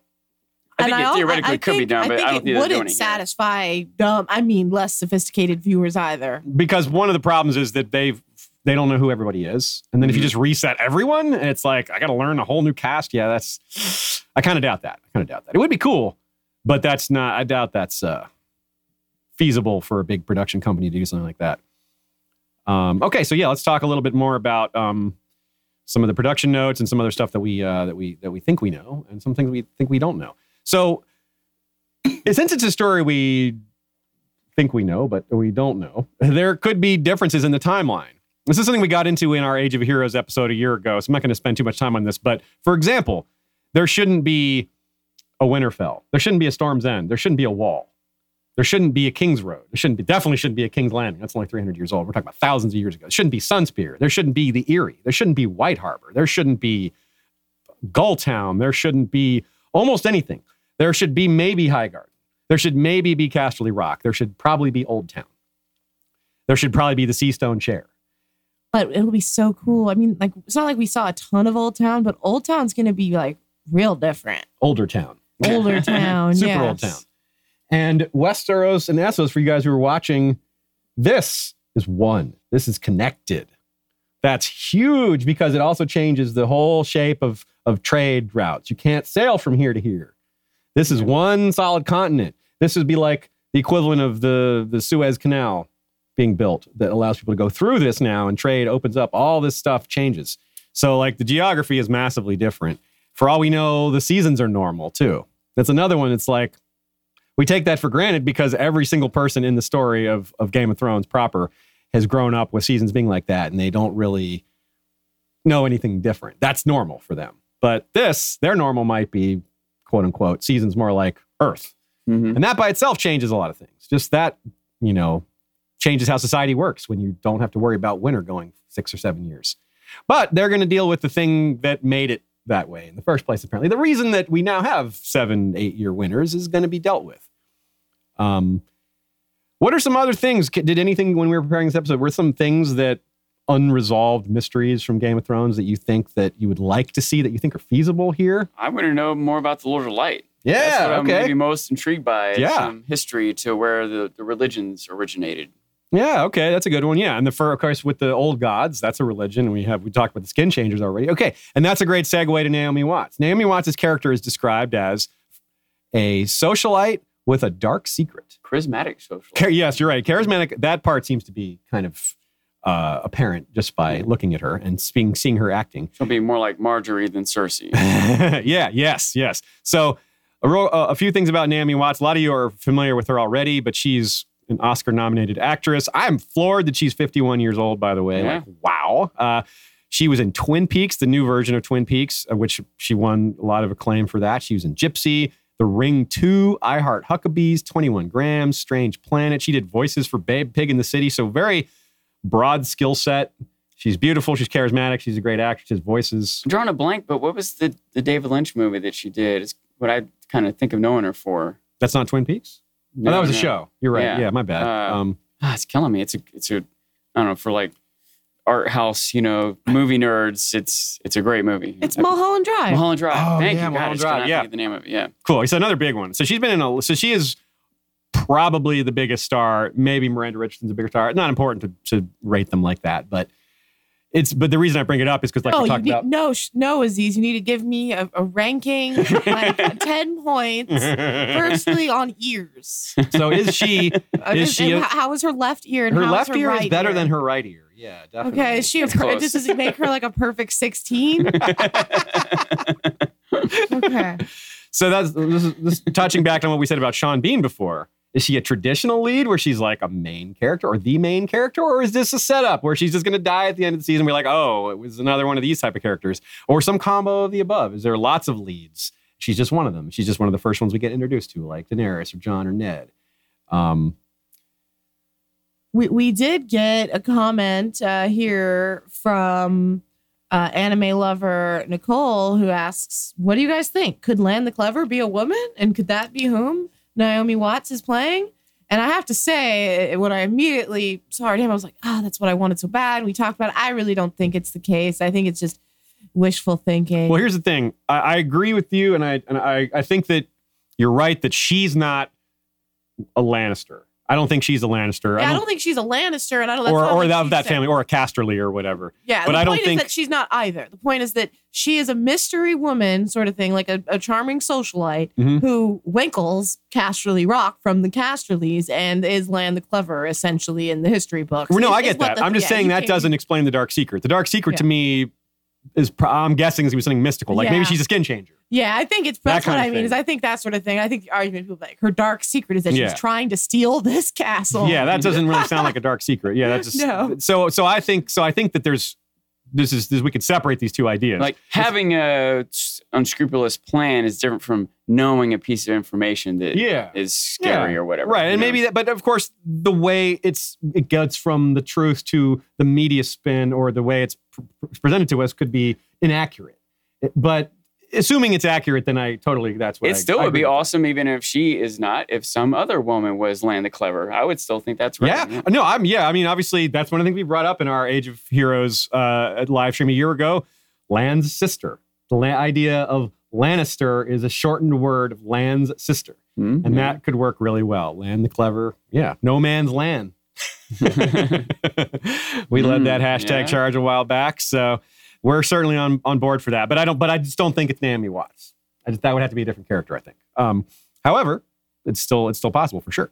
And uh, Sam, our friend Sam from Watchers on the Wall, got to interview her a little bit, and and Naomi said she's intimidated because the show is so successful, but she's confident that that fans will like it. She thinks that they're bringing a lot of great things to the table. Of course, she'll say something like that. She's not gonna be like, actually, I don't have a good feeling about this. This isn't, this isn't going well. But still, it's cool. I, it did seem like a kind of an honest thing to say. Edit that out later. Yeah.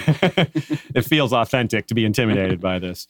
Uh, so, so that's interesting. But I, I do, I definitely the dark secret thing definitely pushes me towards thinking skin changing or some sort of magical secret.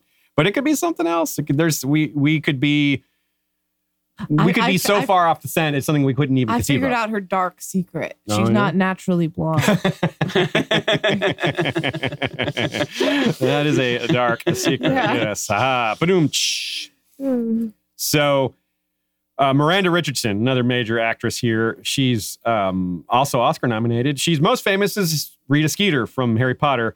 She's also been in a lot of comedic roles. Absolutely fabulous. It's a huge, successful British show that ran for a long time, and she was in it. She was also in a Blackadder quite a bit. Was several- she was she absolutely fabulous in it too? I think so. I assume so. Ab fab. If you Hmm. go to yeah, if you go to her IMDb, it's really really long. She's been acting since she was young, and she is not young now, so that's a long list.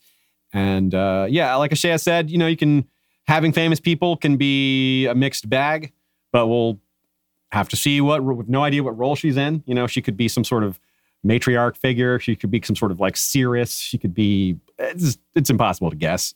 She's there's only you can only kind of eliminate a few possibilities. Like she's probably not some big hairy mace wielding warrior. I doubt she lives in the Summer Isles. Yeah, yep. Pretty safe guess there too. Yep.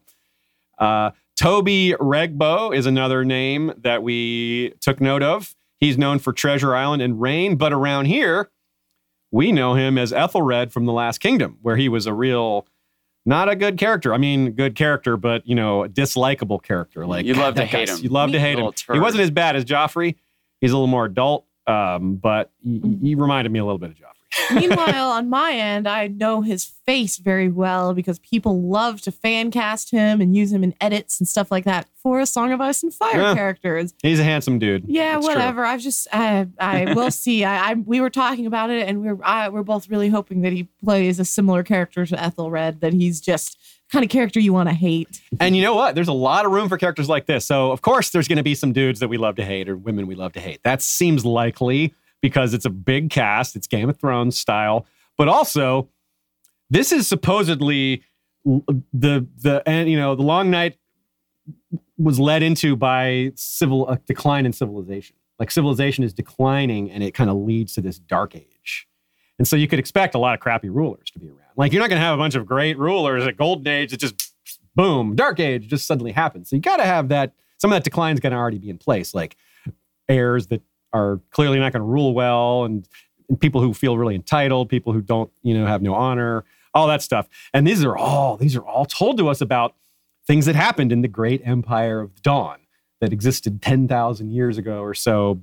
It was a great society that collapsed, and uh, it had some of these elements where it had like you know great civilization that was on the decline It- you know there's whispers of that the history kind of tells us that so that's uh, that fits pretty well a lot a lot to look forward to there That, by the way, is something that perplexes me a little bit. I, it seems like what I've read is this is the story of that decline, but it that to me seems like a difficult show to end. Like, how are we going to feel when the show is over? I feel like Hmm. the rise Well, out of the I- decline is the story question. that I- would I- end well. Yeah, I mean, I, I, I guess I feel you. I mean, I feel like they could. Yeah, I mean, it's another one of those things where like, okay, the how long is the long night then? Yeah. uh, that Like- people are going to complain about. But we did get a question um, from Shot uh, that I put in the Q and A area where they were like, "Is the series going to end with the Hammer of the Waters?" Which is a fun thing to think about. Uh, How will it end? The hammer of the waters was the flooding of the neck when the Okay. neck became a marshland it wasn't a marshland that's, why, that's what Moat maybe Cailin was like partially submerged Yeah. and all that Or maybe the breaking of the arm of yeah. Dorne. breaking the arm of Dorne here yeah which Uh, is it- yeah. there's eh, the legends tell us that the children of the forest were responsible for that. They were trying to stop the flood of humanity into this continent. And this was how they did. At first, they did this to, to break the land bridge, and then they did this to make it more inhospitable, supposedly. We don't know if that's true, but It would it's, be compa- interesting. it's a compelling story if it is. You know, it would really tell us something about children of the forest is how many children and young people, like young yeah. looking short people, they were to cast. Oh, Yeah. good you know, point. that would be very That would be. And right now, we have almost nothing in that regard. Yeah. However, eh, good timing for that. The next two actors on the list here are Georgie Henley and Dixie Egerickx. And Georgie Henley is Lucy from The Chronicles of Narnia. So she's, you know, a child actor who's, well, not a child anymore. I guess she's probably 15 ish. Yeah, I don't know how old. I mean, I don't know how old she is and how tall she is, but she sure looks young. Yeah, she could be a child of the forest. And of course, in Game of Thrones, all the children of the forest were female. Now, that's almost certainly Okay, not going to be the she- case okay, in I this can show. tell you now. She is 23 years oh, old. oh, she's way and, older than I thought. and okay. she's five foot four. All right. Anyways. Anyway. That- that- That's anyway, about the same height as Tom older. Cruise. Uh, Dixie Egerickx is also British. She's 14, so she's she is younger. And the photos of her, uh, she just looks kind of wistful and sad. Like she was, she's in, been in a horror film called The Watcher in the Woods with Anjelica Huston, and just like her IMDb photos, she's not smiling, I mean, which how- is how- How unusual. can she not look wistful and sad? Her name's Dixie. Dixie Egerickx. And uh, so that's interesting. And I wonder about that. I don't. Doesn't really seem like they would be. She would be a child of the forest, but that could work. That could definitely work. Um, we also have uh, Marquis Rodriguez, who is young Raymond Santana in When They See Us, which has been getting all kinds of critical acclaim. He was also in Luke Cage, one episode and five episodes of Iron Fist. I'm not really sure what role he had in there. Like, I don't know those shows very well, but he may have done some fighting. Those are both action shows. Maybe he did. Maybe he had some action roles there. So maybe he's going to do uh, be a warrior type. Who knows? Um, he is also a person of color, which of course that's doesn't tell us a lot, but it means that we're getting other locations, probably. Like we said, we talked about that already. I don't need to go back to that, but it, it touches on that again. Jamie Campbell Bower, we talked on briefly. That's uh, he plays young Grindelwald. He plays Caius in Twilight Breaking Dawn. He is a, uh, a handsome guy, handsome kid. Uh, he is actually a distant descendant of British nobility himself. He was Sweeney Todd, or in Sweeney Todd with Johnny Depp. He was King Arthur in the Camelot TV show. So he is probably some handsome noble character. Seems likely. We have Denise Gough, uh, lots of acting roles, but mostly she's a she's done voice acting, which is interesting. So maybe she's doing some sort of character that isn't uh, isn't voiced, isn't the actor, like a like a Darth Vader type situation Yeah. where you have James Earl Jones doing the voice. Costume, CGI, or something. May, yeah, so I'm it's just a guess, but she's done voices for Dragon Quest, Mass Effect, Andromeda, The Witcher Three, Star Wars Battlefront, so a lot of you know battle type games and stuff like that. Uh, we also have Sheila Atim, who is a British person of color actress and composer. She's won the Member of the Order of the British Empire for her services to drama. That's pretty cool. Uh, but she doesn't have a lot of credits. She's pretty new. She seems super talented, but she doesn't have a lot of credits. Twelfth Night and Harlots as Limehouse Nell. I love Harlots, by the way. Oh, you know that show. Yeah, yeah, of course. Yeah, it's really good. I like. I of course, she says. Like I mean, I like I like historical historical dramas when Cool. they're like led by women and not all about war, and that's what Harlots is. Cool. And it's also you know got a lot of, of gay characters in it. Nice. I just didn't know anything about it. I don't know. Yeah, Yeah. that's all. it, it is a Hulu show and a web series that like releases week to week, so cool. that's fun. Nice. Then there's John Simm, whose name came up briefly before. He's got a huge list of roles. He's a veteran. Uh, he's been around since 1992, mostly TV. Uh, he did Collateral and Doctor Who. He was a character, the character called the Master in Doctor Who, and he was David Mars in Collateral. And by the way, he is the first of several actors we're going to read here that were in the show Collateral. That's a British show that I'm not super familiar with, but apparently, It's uh, a show. yeah, it's a TV show. yeah, Okay. not a movie. Yeah, not the movie Collateral, a British TV show It's called. P- Collateral Yeah. that has Okay. Carey Mulligan in it. Okay. Right. Uh, we have Alex Sharp, who was a really interesting story. He was another British actor, but didn't get famous in, in, in England. He was rejected by all the major UK stage schools, only to be accepted at Juilliard, of all places, which is a really prestigious school in New York. And he won a Tony Award on Broadway. Uh, so this, And yeah, I just want to say I love Alex Sharp in How to Talk to Girls at Party at Parties. Yeah. That movie it cracks me up. I love the concept of it. I thought he was particularly good in it. I, I like this guy a lot. I'm excited to see what kind of character he plays. clearly Shay should be leading this part of the discussion. She knows all these actors, and I just like looked them up. I had never heard of any of them. I thought you She's like, saw I know that some one. of How I to Talk to Girls at Parties. I watched it a few times here. I've watched it multiple times. I liked it a lot. Cool. He seems like a character out of um, a Judd Apatow movie. That's how I. yeah, he does. Uh, He's got this, uh, yeah, this look to him for sure. so next one is Josh Whitehouse, who that last name sounds very Game of Thronesy. He's Yeah. been in Poldark as Hugh Armitage and The Night Before Christmas, which is a name I love because it's a pun. It's the night as in a knight in shining armor, the night before Christmas. but we don't know a whole lot about him. He's uh, a bit of a newer actor. Um, John Heffernan is a is in his late 30s. He's a British actor, also in Collateral as Sam Spence, and is he was Lascelles in uh, J- Jonathan Strange and Mr. Norrell, and he was in Dracula. So he uh, he's uh, got a smiley face. So I wonder what kind of character he'll be. Naomi Ackie uh, is I'm not sure of her nationality, but she's a person of color and she's been active for only about four years, but she's already getting major roles. Yeah, she's a in the Rise of actress, too. Skywalker. Yeah, That's she's Jan- yeah, she's Jana in the Rise of Skywalker, and if you keep up with like the Vanity Fair cover shoots and photo shoots, we saw her character. She looks so badass. Uh, I love her already, but I also know her from the show The Bisexual, um, which is also on Hulu. It was released in the UK first, I believe. Nice. Um, but in th- that show's by Desiree Akhavan, who did the movie Appropriate Behavior, and oh, cool. obviously it's about a character who's bisexual, but the character Naomi Ackie plays is this gay character works in an art gallery. Anyways, That movie is called Inappropriate Behavior. no, it's Just appropriate. appropriate. I think I mixed Sean that up, but yeah. too, yeah. I remember that movie stuck with me. It yeah, was really the, good. The, TV show's good too, and Oh. yeah, she was she's in uh most of the episodes. Naomi nice. Ackie is. Nice. Okay. Uh, yeah, she was very like her character was very good at being standoffish and kind of rude. Like Ah. uh, it's just for context. Like I know she can play many things, but that she was like playing a very distinct kind of character. Nice. Okay. Next up, we have Ivanno Jeremiah, who all three of us have seen this character. I think in- we all love him. We do all love him. He's in the he's in the show Humans as the character Max. Max is a uh, the show Humans is about uh, AI um, beings existing, being made by humans, and a- then how that all goes, the it's a conflict it perfect creates. complement to Westworld if you watch Westworld because Mhm. they're, they're very different yes, and very sim- it- it's perfect. Just watch it's it. really good, and he he plays a uber uber pacifist. I mean, this guy is like Yeah. he's my favorite character. Jesus show, level yeah. pacifism. He is super nice and He's just so warm. sweet. Multiple times, like everyone's like, "What? We got to go get revenge," and he's like, "Maybe we should think about this." So you, Like, you, you got you can't help but love this character, but he's a highly trained stage and TV actor, and it- there's no reason to assume he's going to be a warm, friendly character. He could. He's a big man. He's six foot two. He's he's his head was shaved in humans, and he's dark skinned black guy.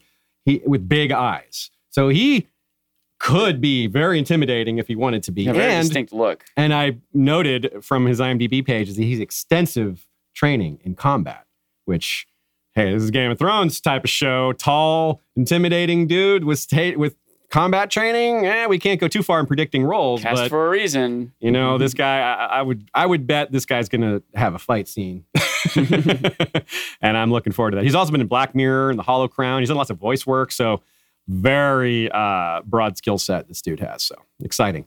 And last but not least, for actors, sorry if y'all are getting a little tired of going through all these actors, most of whom you haven't heard of, but only one more. Richard McCabe, veteran British actor. He's almost 60 years old. He was also in Collateral as Peter Westbourne. He was also in Poldark. We mentioned that show. Also, Mr. Trencom, and he was a, he was he played Churchill, Winston Churchill, in the show Peaky Blinders. He was also in Master and Commander, the movie, as Mr. Higgins, the surgeon's mate.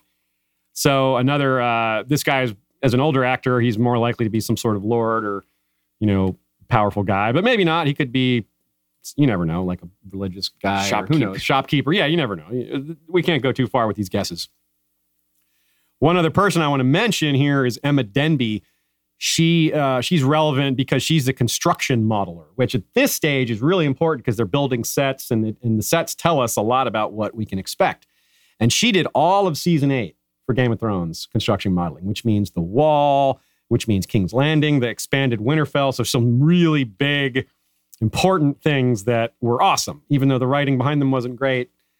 I don't want to hear anyone complain about the work that these construction modelers did because they were, especially if you watch the behind the scenes stuff, man, that stuff is like high tech, skilled, clever. Like these people really good at what they're doing, and you can't blame them for other stuff. so they don't decide what happens; they just make it. Uh, this so she's done King Arthur, Legend of the Sword. She's done Alice Through the Looking Glass. She's done Spider Man Far From Home, or is doing Spider Man Far From Home. That's being filmed. Aladdin and Annihilation. So a lot of really big, important movies while doing Game of Thrones season eight. Annihilation is not only a good movie, but definitely when I think about like the, the setting and the backdrop, the, the visuals of the movie was impressive too. very unusual and unique. Yeah. So yeah, very diverse, all kinds of different stuff in there. Yeah. Yeah. And we also have a costume designer. I, I said there was only one more, but I, I lied. There's one more. Imogene Shays, who did costumes for Agents of S.H.I.E.L.D., The Meg, Bite Me, True Blood, American Horror Story, and Glee. She is also doing costumes for Blood Moon. Um, but let's talk about what the sets tell us. I want to talk. We, we, we've talked off and on about the Children of the Forest in this episode, and that seems it was a very solid guess to expect children to be part of this show, but now it's even more solid. And the reason is a couple of production notes. One thing is that we've heard that they're filming in the uh, what's it called? The where are my notes here? The Ar- Marble Arch Caves in northern uh, in Ireland, which is cool. Uh, we already mentioned Belfast is confirmed, and other locations are not unlikely, but we don't have confirmation on them yet. And we saw drawings by the children of the forest in the caves in Dragonstone. Yeah. So That's very exciting. And we got um, th- through via Watchers on the Wall. Uh, so shout out again to Watchers on the Wall. This is Vanessa Cole uh, did an article, and there was a Twitter user named a underscore red underscore priestess who got some photos back in May of one of the sets being constructed, and it looks to be a cave system. So we both have this artificial cave system and these marble arch caves, which is a real cave system. That just screams Children of the Forest. Caves, children are like there's not even another good theory out there for what this is. Uh, I mean, there are other possibilities for sure. Going back farther in time, you might have humans living in caves, but if we have socialites, we probably don't have a whole lot of humans living in caves here. You know what I mean? This is it does sound like a fallen civilization rather than just a sparse prehistoric kind of society. It seems like a pretty major society with connections to other societies that collapses rather than a a Bronze Age proto civilization situation. So maybe it's maybe a merging of the two ideas. And uh, with multiple locations, we can have both. Yeah. But um, so the caves, like this is something you haven't gotten to in the books yet, but it's something that's really important, and you got to see in the show. What did you see when you when Bran went into that cave? Well, I was thinking more about the cave with Icar and Jon in it. Oh, there's that too. But when Bran went into the cave, the three-eyed raven's cave, like bones and dark, it, like it's a creepy place, right? That's not a yeah, yeah. oh, he's found shelter. It's a happy end of the destination. So, like, talk to us for a minute about like what that, like that whole feeling about that cave and what that speaks to you, and and what, how we, you know, any ideas you might have on what, uh, how they could present this in a different light or in a similar light. Yeah, well, one of my thoughts is just the nature of filming in caves. It's got to be a little awkward, That's a good You point. know, I hadn't thought about that. You know, depending on how narrow or tall the walls are, how much of a civilization is in there versus just a family hiding out. I, I- feel like feel like it'll be hard to present too much inside caves. okay. Does that make sense? Okay. Yeah. It's, it's just Hmm. going to be a little too narrowly, visually narrow. Uh, so maybe I'm wrong. Maybe they'll prove me wrong, and it'll be very elaborate, and uh, lots of stuff will be set in there. But I'm I'm kind of suspicious about the extent of of filming inside of caves. Okay. Let me throw out something else at you, at you here. Get your reaction to this. Um, it's been suggested that the others were created by a faction of the children, rather than that the, all the children were like, "Yeah, let's do this." It doesn't. It doesn't necessarily make sense. The entire race would be humans united. didn't make nuclear weapons. Right. A few Yeah. humans did. Yeah. Yeah. So in in Game of Thrones proper, there's not that many children. You don't have an opportunity for differing takes. But in this setting, you might have different factions. You may have even different like sub races. Uh, there's a there's a, some lore that says that way up here there's these forests of the the people of the the Evakevron who I say Ithakevron. Evakevron. I don't know how to say that. Who knows I how just to had to pronounce say that it how word? I say it. We can say it all our ways, but I've never really heard you say it. but Maybe. but the idea is that they're maybe they they're described ancient legend describes them as being kind of like the children of the forest and if there's this land bridge then they may be cousins of the children or ancient descendants and they would have you know 10,000 years of Yeah. growing apart would there'd be some differences so they have we we can hope for a great expansion of this culture of the children of the forest where they don't just have this monolithic view of humanity where some of them are like let's kill the humans or some of them are like no let's work with them we might have fantasy races in conflict kind of like we see in um, Mar- some of the Marvel movies have done that pretty well you know um, Yeah, the dwarves and elves didn't necessarily get a well and get along Lord well of the Lord of the Rings. Yeah, so it's that kind of thing. So we, we have uh, maybe the potential for different races trying to get along in a way that's goes farther than the kind of problems that happen in the real world, where human races are the very small biological differences, and they still have trouble getting along. Whereas these are massive biological differences. they're not even. They're not even. But apparently they can breed with each other, though. There's there's an old theory that the crannogmen are a combination of children of the forest and human because they have they're so small, they're so close to nature, but it doesn't have. I mean, it's just a theory, but that's something they could get into here as well. I think that the tales of, of the Ibbenese people mating with humans are interesting examples of that too. I, I love that you brought up Ib because that's a culture that probably existed this far back. Yeah, I don't think they're They going to show god Ib though. They're they're not such a visually appealing people, Yeah. and they're really far, like as far out and north. I, I don't know. Yeah, they're sort of Neanderthalish. Yeah, sort of, I- I don't in think that that they're they- like a different human species, kind of. I tell you, this is kind of connected all this stuff we're saying, but what I sort of expect from a big picture perspective of the story that will be presented is this conflict of cultures hmm of, we'll say, Remember the, the the heart trees and the like. yeah, I'm going to say that symbolism the, uh, um, the the children of the forest, the, the, the races that exist here already, are going to be maybe more like indigenous Americans. Yes, Right? They're going to be living off the land, living in caves, you know, minimal ambition, minimal excavation of resources. Yeah, Humans are going to show up and chop down trees and build castles. And you're like, that's not your land. You don't you can't do that with that land, you know, and that'll that'll be I kind of expect the central conflict of what's happening. Now, I don't know how quick they can give us the background of these cultures to enter this conflict. Um, and it doesn't mean there can't already be conflicts. It's not like all the Native Americans were all getting along peacefully when No, the Europeans showed up in the first And- place. and- they had and their they own had wars. very different cultures. Exactly. They So- weren't all just Indians. Yeah. and all the humans did all the humans all the europeans that showed up had differences in Yeah. cultures and stuff too um less so in that the ones who were showing up were kind of all single-minded about conquering. But but back home, yes. Yeah. Right. Yeah. uh, and especially as time went on because some of them were less concerned less concerned about conquering and just like, getting religious independence or whatever yeah. you Or know? getting wealthy. now that someone else already, already conquered the land for them you know It's different. Yeah, Yeah. different game. Yeah. Um. So yeah, so that's that's a lot of fertile ground there for varieties of cultures and culture clashes. And here's a related question from uh, Richard Seymour: What institutions were around five thousand years ago? Because institutions can impact like these cultural connections and and sometimes bridge gaps, sometimes make the gaps larger.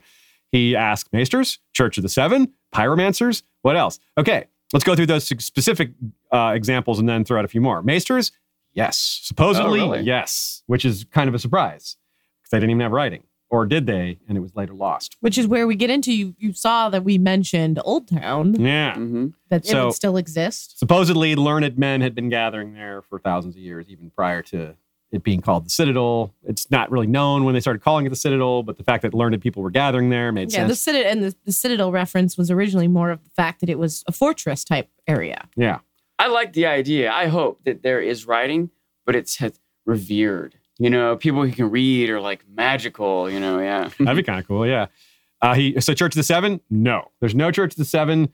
Even in Andalos, I don't think it existed yet. Um, it may have. They may decide to play with that and have it exist, but it shouldn't exist. they only had six given book time. church of the six given book timeline, book canon, it shouldn't exist. The Pyromancers quite possibly did exist. Um, they're a really ancient guild, but we don't know how ancient. Uh, but pretty darn ancient. You're at least seven years old There could be other institutions outside of Westeros, a, a, a culture that, because of the, the presence of, of several POC actors and actresses, we guess that the Summer Islands can be part of it, but another guess is the Roin. The Roinar are were very advanced culture, a, a person of color culture, so that would fit really well, that were sort of like the ancient Egyptians. So I've always I've liked to say because we did a series on well it's not finished yet two out of three episodes are done of on Nymeria and they're they're the Roinar and I just the more I studied the Roinar the more I was like man if you were to pick any time and place to live in the entire history of Planetos you would pick Ro- the Roin you would want to live among the Roinar before the Valyrians came along and before the For long me, night I, I said Roinar, Sarnor. Sarnor would be good They're too very Yeah. similar cultures to me. And Sarnor's even farther back, but they have like the Did- great library and That's like true. they're very similar, like fantastical, like just party cities. to Yeah. be did they have air conditioning No, Well, but the the Roinar live Roinar, the the river, live along the sea and the river. Like the, for example, in Sarnor, there's Sallosh by the Silver Shore, which has these Mm. great libraries that were burned, you know, all la the By the library of Dothraki. Alex ex Alexandria. But I would live during a period of peace for yeah. both. Yeah, you definitely wouldn't pick during the Dothraki invasions. Yeah. and uh, yeah, so uh, other examples, there wouldn't be the Faceless Men, there wouldn't be the Iron Bank, there wouldn't be Valyria. Uh, those aren't exactly institutions. Some of those are, but We got a, an interesting uh, comment uh, that people brought up. Uh, You know, they were generally wondering wondering about weirwoods and whether we would see if weirwoods extended further out or They what should. happened there. they should be werewolves And- all over Westeros. And, and, and, and, well, not just Westeros, but people were wondering wondering about how far it extended into Essos Because if they were the- connected. Mhm. yeah And with Because of land that, bridge. Great uh, question. people like Shot were saying you were bringing up the shade of the evening trees um, that they make shade of the evening from, and obviously that's black bark with blue leaves versus white bark and red leaves. We've talked about this extensively in our weirwood episodes and other episodes, but it's interesting. It's worth mentioning, I suppose. I don't think we have an answer, and I don't really think the show's going to get into that but maybe there is maybe they will get into the corrupting nature of everything because we talk about like the description talks There's a- about how it gets dark There's a theory that the, the the Shade of the Evening Tree is a cor- were corrupted werewolves from long ago. Oh. They're so okay. far to the east that it, that's a part of it that's a stretch because you know Daenerys Yeah. did that in the House of the Undying, which was. You know, But if they were connected Dark. at one time, yeah. True. Or if they, I mean, they could import a number of trees and they'd be corrupted. plant a tree. Yeah. lemon trees can you can put a lemon tree in Braavos in the Garden of the Wealthy. Why not import uh, a heart tree from Westeros just to be fancy? You know. By the way, that's another entity, the House of Black and White. How yeah, they are would. Uh, they wouldn't have existed because Braavos didn't even exist. Oh, okay. Yeah. Okay. Um, Braavos was founded uh, during the I- you know, during Valyria. Valyria. was, you know, subjugating people Yeah, and, and enslaving even them. Valyria didn't even exist then. Yeah. But, but Slavers Bay, the Giscari did. Grazdan the Great is like a Brandon the Builder figure. And Brandon the Bigger Builder comes after the Long Night or during the Long Night or maybe straddles the Long Night. In the midst of but Grazdan the Great is uh, the reason he's such a good equivalent character is he is a big founding part of their founding myths, but also similar to Brandon, his name pops up everywhere. Like kids, like Grazdan is the most popular name in Giscari, and just like Brandon isn't the most popular name in Westeros, but it is extremely popular in the North, especially among Starks, and uh, so it's kind of it feels similar in that regard. So he seems like an Age of Heroes figure because this is supposed to be the Age of Heroes, and the Long Night was what ends the Age of Heroes. It's like that's the demarcation line there. So lots of possibilities. So yeah, so most of these like there wasn't even knighthood. There was without the faith of the seven, you don't have knighthood. Without, um, yeah, without. Uh, Hmm. So it's really neat, right? But you do. So the, one of the things we looked at was to try to find out which ancient cultures have a long night myth. If they have a long night myth, then they probably existed during the original long night, whereas Valyria, we're we're ninety nine percent sure the timeline doesn't support them being around then. Like and they don't have example, long we- night Like myths. we've got the patrimony of Hyrkoon. Yeah, and that's that does fit, you know, because Hyrkoon the hero is one of the figures named as as uh doing that.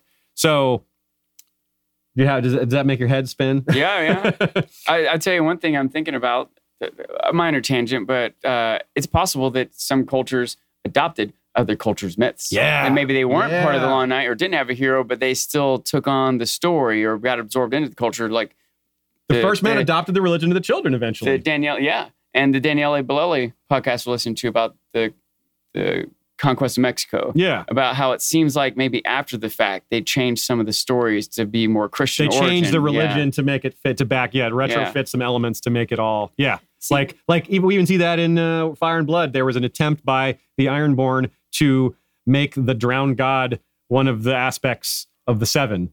It didn't work. Yeah. but they yeah. tried to like kind of merge that a little bit and it's, it's a historical thing that does happen you're Yeah. right that's a good great great call you know. One of the things I'm wondering, I mean, we, we were talking about like Azor, Ahai type figures. Um, we were mentioning some of them. There isn't any that seems necessarily like, like it would be likely to be from the Summer Isles, which, if we're wondering how much they're involved in things, uh, that's interesting to me on its own. But some of the other ones that they mentioned, like Yintar and Nefarian, we were, I mean, I've been, I I don't know, I'm doubtful that we'll see up in Nefer and I up in that area. But again, if we're talking about like long, long term, you know, over seasons, you think about Game of Thrones, probably people who hadn't read the books or, you know, or whatever were just on the first book. I don't think they would have thought about how much it extended and about how much we would see of some of these Yeah. places. you might want to he might want to give us they might want to give us the five forts the five forts were supposedly d- built by the pearl emperor to fight some demons coming from the east around the time of the long night Yeah, we've had a lot of people mentioning that in our chat, by the way. I mean, Yeah. I myself and a am a big proponent. I, I don't like to say I'm into theories, but some of this ancient stuff, I do think there's, uh, I don't know, some fun things to theorize about, and Very I, I much. think there has to be great significance to the five forts being another hinge of the world, and Yep. the, the uh, yeah. We, I agree, We've, I we've gone on about this in the past already. it, it's it's great because this what we're learning about the show very much supports the possibility of a great empire type setting uh, given socialites and dark ages co- incoming and you know for it to be if you it's a more epic collapse if it's a fall from higher heights Yeah. right it just and that's The they like can to only go be so for high if they can't even read, though. yeah There's a limit on how big a They might- society but they can't read. It's a good point. be. Maybe they can read. Like maybe writing was lost. They may find a way to explain that. Yeah. You know, uh, it's unclear, but that's a you, you make a good point for sure. Um, I mean, there's there's variants on like reading, like Yeah. to the extent that Westeros can now, and you know, being able to communicate in a written way. Yeah, being Yeah. able to send a letter is different from writing a novel. Yeah. Yeah. Yes. Exactly. Things like that. Um, and being able to scratch some marks on a page that signifies this is my name is different than writing a letter. Yes, Yeah. that's Uh, also very true. Yeah, you're right. Um, from Steven Stark, by the way, thanks for the recommendation. Beltalowda. Yeah. So, any of y'all haven't checked out The Expanse yet? That's what that's a reference to. I highly recommend it. Very excellent book and show. Uh, there's eight books, in fact. Uh, from Nymeria Pow. I'm sorry, I showed up late. Did anyone ask if we would find out about the black oily stone? Well, we didn't address that directly in this episode, but Yeen should be a thing around this time, possibly. Asshai almost certainly is. Whether the story will go that far east. On one hand, it's really far east. On the other hand, It's really close to the Summer Isles. it's really close. yeah. On the other hand, Game of Thrones didn't really play to the distances the way they sh- maybe quote unquote should have. So if they were willing to play with distance there, then they might be willing to play with distance here Mhm. as well. So It makes me wonder if we'll see Naath. Yeah. Yeah, right. Naath. Naath has. Yep, we gotta wonder about that. And the toadstone on the uh, yeah, I- I, on I the, would uh, love to see the toadstone. the toadstone would be amazing. You the can see that if you if you're watching the video. Oh wait, Aziz's microphone barely covers it. Oh. The toadstone. It's on your that side. Oh yeah, it's down here. Yeah, it's right there. It's right next to me as a blonde. Mhm. Uh, but someone else points out, by the way, of course, the children of the forest read and wrote in runes and carved that into rocks. They could teach the humans Maybe. that there could be a period of time where Hmm. I don't think that's what the children of the forest did. That was the first men that did those runes. Oh, you're right. I think. I don't think the children had their own runes Yeah, I guess because they are can they communicate a different way. I think. I think when Is you, that right? you don't develop telepathy, you don't develop writing when you can communicate these other ways. I think it's like well, a- I I guess maybe that's true. I was need. kind of thinking about like the idea of this, like it was children of the forest who did this to the Night King, and then he was using these symbols. I, I so like I kind of associated those Hmm. symbols with the children of the forest, like the children of the forest. I don't know. okay. Well, symbols. Yeah. Yeah. I guess if they're symbols, that's not. I guess that's kind of like hieroglyphs. It's it's Yeah, not. It's yeah. similar to writing. Yeah. Okay. I I was know. I was really thinking about like literature. You're right though. If they just, I mean, because we know they drew the they We, did the we do know it does. They it do the does faces say yeah, on they our often trees. sing in their language, the true tongue. So like they sing Mhm. and like singing. Yeah. they sing so it seems like they'll have oth- they have other ways to communicate beyond through weirwood you know networks Yeah. Um, Uh, that is interesting. it does Even it does have- it does say however the children had no books no ink no parchment and no written language so But but yeah, but carvings they did have. yeah, okay, so okay, yeah, i don't know carvings can. I, I, I doubt they will not give us carvings because it's just such a cool, mysterious thing to do. Be like, whoa, carvings, Yeah. ancient carvings. So it's just it's so visually awesome to have carvings. So I bet they'll do that. and even if they're not carvings from the children, and we we and we saw that we saw the carvings, like you said, you brought up at the beginning of the episode, the Dragon Glass Cave had carvings in it. And Mhm. but yeah, we'll probably see. I imagine that circle is we we get a nod to that scene in, Yeah. in this show if it gets picked up. We still have to throw that disclaimer if it gets picked up. It's still only a pilot at this point. i'm And just picturing like the big one of the big logos for it just being like that the fucking swirl like just the Infinity thing. mystery it'll drive so many people crazy they think about how many videos people release like i cracked it I figured it out. so one person we didn't talk about, we talked about all these actors and actresses. We didn't actually talk about the casting director, which is pretty important because if you have a good casting director, which they had for Game of Thrones, that just really good things happen. In this case, we have Lucinda Syson, who has a long history going back to 1995. She was casting director for The Fifth Element. She also was casting director for Snatch, Ali G Indahouse, and Kick Ass Hmm? comes Yeah. back around again. She was casting director for Troy, which is a, re- a re- which is interesting because that was written by uh, one of Dave and Dan, I forget which. Uh, also for Alexander, the first of these that I didn't like. which I really it's the one I wanted to like the most because I love Alexander the Great history, but that was not it wasn't bad because of the casting though. Yeah, it was not it was good. just it- it- the casting wasn't great, but the movie just wasn't good in general. But Troy was cast well, and Kick Ass was cast well, and Ali G Indahouse was cast well, and Snatch was cast really well. X Men First Class, Dark Knight. She was the UK caster for the Dark Knight. She did Wonder Woman, and she's doing Wonder Woman 1984. So the sequel, she did Blade Runner 2049, she did Cloud Atlas, she did Edge of Tomorrow, she did V for Vendetta, she did The Mummy, she did Hercules, she did Legend.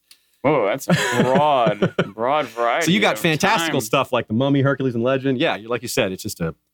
Any of those stand out to you as like particularly Sci-fi, well cast? comedic, yeah. None of those stand out for me as being something that like launched people's careers. Fifth Element. Fifth Element did a lot for uh, Mila Chris Tucker and Mila. Jovovich. Yeah, yeah, Okay. that's true. Anyways, That's that that's what I was thinking about immediately is uh how good are they at sussing out who's gonna be good in the long haul, who's gonna be trained up well, you know. Yeah. Brad Pitt's casting in Snatch was awesome. Like that was a surprise, and the kind of character he was playing Oh, was she a cast him huge twice surprise. then. Who was who? Who And else? Troy. Troy. Oh yeah, of course. Yeah. Right. Uh, he was a fine Achilles, I thought too. I, I was happy with him as Achilles, and I thought Hector was a, uh, Eric Bana was a great Hector too. So I'd give I her thought Blade Runner this- was cast very well, also. By the way, it didn't necessarily hit the base that Shay is talking about, but I think that So uh, this, li- yeah, so this list gives me confidence. Like, Yeah. you know, Brendan Fraser Fraser's awesome in The Mummy. Yeah. and, uh, you know, the V Yeah. for Vendetta, um, what's his face? Uh, Tim Curry and Legend. That's like who would see that? And once it's done, it's perfect. You know. yeah. So, yeah, I, I think this is a very uh, uh, optimistic list here from what she's done. So I like that a lot. Give her some credit. Hopefully it works out well. Um, she's going to have the resources. Uh, Presumably the show is well funded. so, uh, well, I think we're getting close to the end here. We still have to do our drawing, our uh, Shire Post drawing. And if there's any other questions we missed or topics we didn't get to, we'll certainly circle back to talk about the show again in three to six months whenever more news builds up. Whenever we have enough to do another podcast on, it'll be a, a perfect live stream topic whenever that comes. And we'll, we'll certainly have more ideas, more cat, like, yeah, thinking this through is going to lead to some more conclusions, I think, more kind of like, oh, well, if it's this timeline with this and that, then they have to. Surely y'all out there will give us more ideas as well. It won't just be us. We didn't even talk about the blood betrayal, uh, the the thing that caused the long night, according to the world of Ice and Fire, which was happens in Yi Ti, and it sounds a lot like uh, Euron and Daenerys. So maybe we'll, we'll save that for some other time. Some of you all have heard us talk about it already. You know, what I'm and, saying, and also if, if that is the thing that causes the long night, and we're wondering about how they'll stretch this out for a while. The idea is that those are characters that wouldn't be introduced right away, anyways. Oh, yeah, that's true. Or maybe Naomi Watts is uh, playing the uh, version of the Amethyst Empress, who's God, uh, I'll be, I'll be, I'll be so devastated and pissed if Yi Ti is as white as can Oh be. yeah, please don't do that. I, I really on, hope that not the case. But I mean, the Amethyst Emperor. I mean, you could still have like a, some, like there could be some, like just like it's Yeah. a big city. Like there, there would be. It wouldn't just all be one race. You can't call it Yi Ti and have a white person. Yeah, like the culture, like you just look at like the world of ice and fire. It's like abundantly clear. Yeah, every there's bit pictures. Of it. Yeah. they look Chinese. Uh, so yeah, we know, uh, but we'll see what they do. Obviously, we're not in charge. We just can hope, and uh, I, that's a lot of reason for optimism. But you know, Game of Thrones wasn't perfect either, so there's certainly some things won't be what we want. But overall, I think it looks pretty darn good. Did I miss any questions? Pretty, pretty good. Pretty, pretty, pretty good. pretty, pretty good. So yes, uh, I'm going to start reading off some thanks. Shay, you want to try and figure out who this winner is while I start reading our thank yous? Well, I had one question about this. Um, I was thinking I would uh play our intro outro and mute this, and I could show you this real quick. Well, I got to read the Patreon credits. We. Well, I was saying like I'd play it the intro outro like as a little like intermission, okay. real quick, Well, and mute us. okay, we could do you do that, that. unless uh, Sean, you could talk. You have something you want to talk about? Well, no, I wanted us to be muted so we could confer silently. Okay. All right. Okay. Sorry, that was unclear. I have nothing to say anyway. Okay, then we have a brief minute while we determine the winner. So y'all sit tight while Okay. that is, is, is figured out.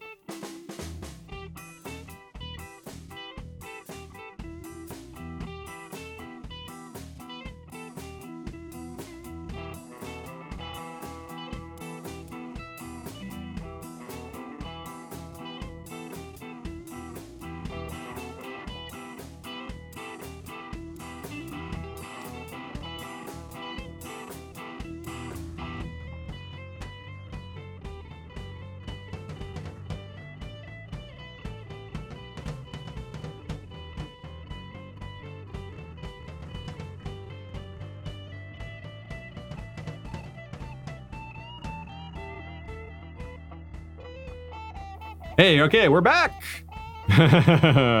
we're here again. So we've got our winner. You got our, our winner ready? Oh, Oh, you're drawing it right Oh. now. Okay. well, then I will start reading our thanks, and then she will tell us who the winner is. So thank you, first of all, to Ashea for running production and doing all these other tasks like determining the winner.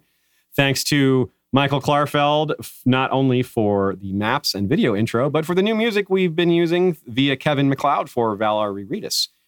And also thanks to Joey Townsend and Jesse Kowal for our original theme song.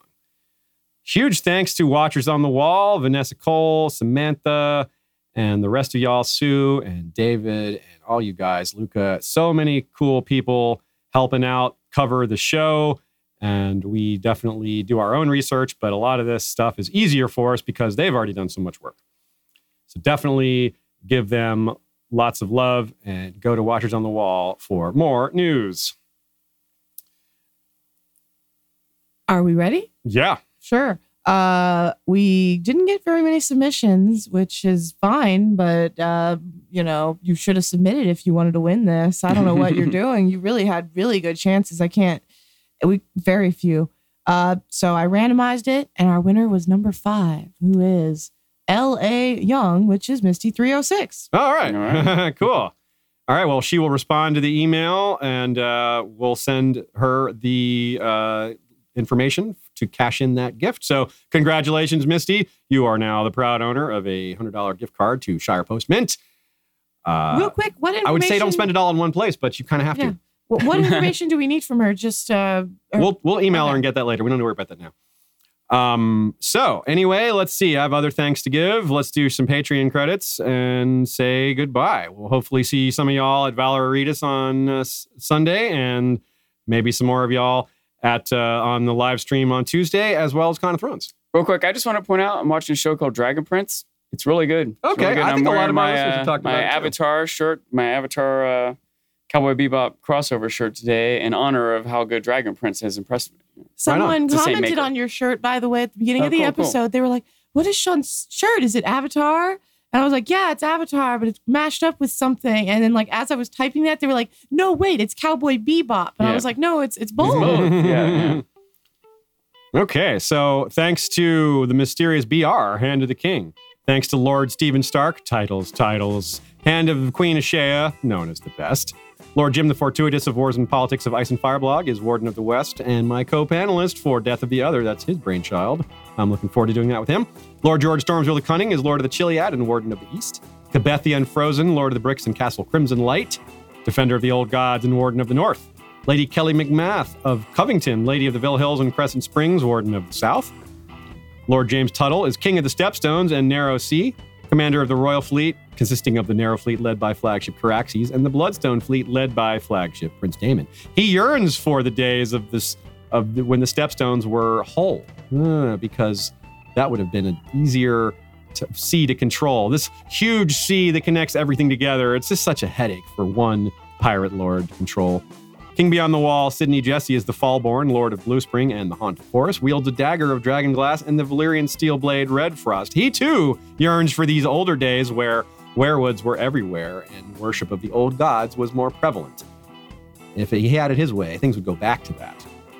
First, Walker Tanneman is wielder of Blue Sister. He went north of the wall in search of the most refreshing brew, where the mountains are always blue, turned White Walker, but still in search for the elusive Blue Mountains. Can't rest until he completes his quest.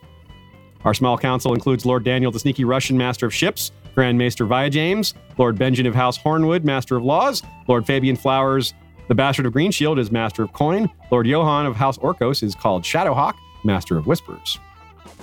Lady Direliz of Castle Naki is the Alpha Patron. Lord Dan of the Red Mountains Castle Great Bell is Breaker of the Second Stone. Gregor the Toasty is Lord of the Bread Fort, most delicious Lord.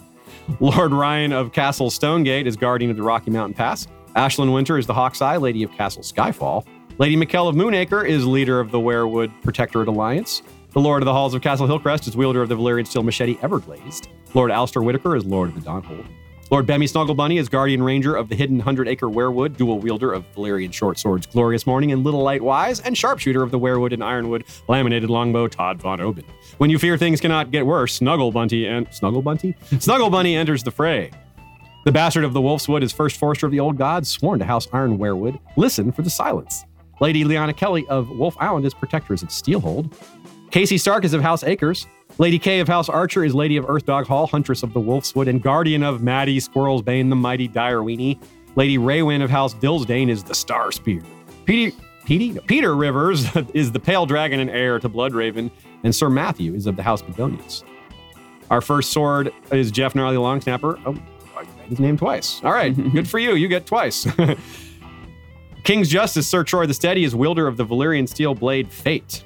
And the Queen's High Council has Bloody Ben Blackwood, Master of Whispers, Rebea Star Eyes, Lady of Waves, and Mistress of Ships, Captain of the Iron Shadow Cat. In the shadows we bear our claws. Katrin the Wise of House Trondheim, Master of Coin. Grand Maester Elizabeth, middle daughter of Liana Mormont, First Lady to forge both the silver and Valyrian steel link. And finally, Laura Boros, the Lady of Infinity, Master of Laws. Right on. Our King's Guard is led by Lord Commander Miriam R, backed up by Sir Dolorous D, longest tenured White Sword, Sir Dean the White, Knight of the Black Star, Sir Jord of House Pepsi, the Beverage Knight, Gregor Snow called Snow Bear, a saying it's bastard of Winterfell. He's not Sir Marijuana of House Pepsi. that, was a new, that was a news story that went around recently. Doctor I saw Marijuana that. Pepsi. Yep, there's a woman named Dr. Marijuana Pepsi who wrote an uh, wrote a just her dissertation on um, How- Unusual name. unusual names and how academia treats people with unusual names. her real name is Dr. Marijuana Pepsi. That is a real name. Well, the doctor part's not of her name. She is now a doctor. she is now a PhD. and She completed her dissertation on Yeah. that. and You can imagine that doctor might actually be someone's real name, but in this case, she's just an actual doctor. so anyway, Sarah Jord though. yeah, so Sir Jord of House Pepsi is, is the beverage knight, yes. Gregor Snow called Snow Bear is the bastard of Winterfell. Uh, Sir Glennon of House Leanne is called Lion Cloak, and Sir Jen Seaworth is Knight of the Southern Snows. My Queen's Guard is led by Lord Captain Commander Hema Helmut, the Sellsword Sentinel. It has Alexander of House Atreides from the Seat of Dune. I must not fear. Fear is the mind killer. Becca the Bard, Songbird of the North. Michonne the Melodious, Star of Oldtown. Minds over Masters. Sir Rambo, Knight of House Gannon, First Blood. Sir Leon of House Walker, wielder of the twin Valyrian steel blades, Fire and Ice, and the Weirwood Bow Rain and Amber the Adamant, the Knight of the Mist and Mother of Squids. All right, my beard guard, we have Lord Commander George the Golden, Sir Joshua Oakhart, the White Oak, Lady Rita of the Coppermane, the Unbound, Dance the Fervor, Hi, Rita. Sir Joff, Warden of the AC, wielder of Triad, the multifaceted beard of Platinum, Red, and Brown, Stay Frosty, and Sir Tim Cargoyle, Mad Boy of the Western Desert. Right on. A couple more names, such as our History of Westeros's Night's Watch, which is led by Lord Commander Benjen Umber, the Silent Giant, wielder of the Valyrian Steel Greatsword Winter's Kiss. First builder Magor Snow, aka Magor the Cool, the Fire in the Snow. First steward Sir Jurion of the Torrentine called Pale Wind, and first ranger Sir Source Delica of House Gramercy. You can get a cool nickname like this, along with other benefits, including bonus episodes, early access to scripted episodes, uh, voting in polls to determine what episode is next, things like that. You can join in by going to patreon.com history of slash history of Westeros and selecting the level that fits you best. And that is it for today. Thank you for everyone for showing up. Thank you for the support, eh, financial or otherwise. Liking and subscribing is highly valuable. You would be surprised, perhaps, at how much it helps. And of course, we rely most of all on word of mouth. So if you like our show, please tell your friends. And we'll see you all soon. Until next time, Valar Reread us.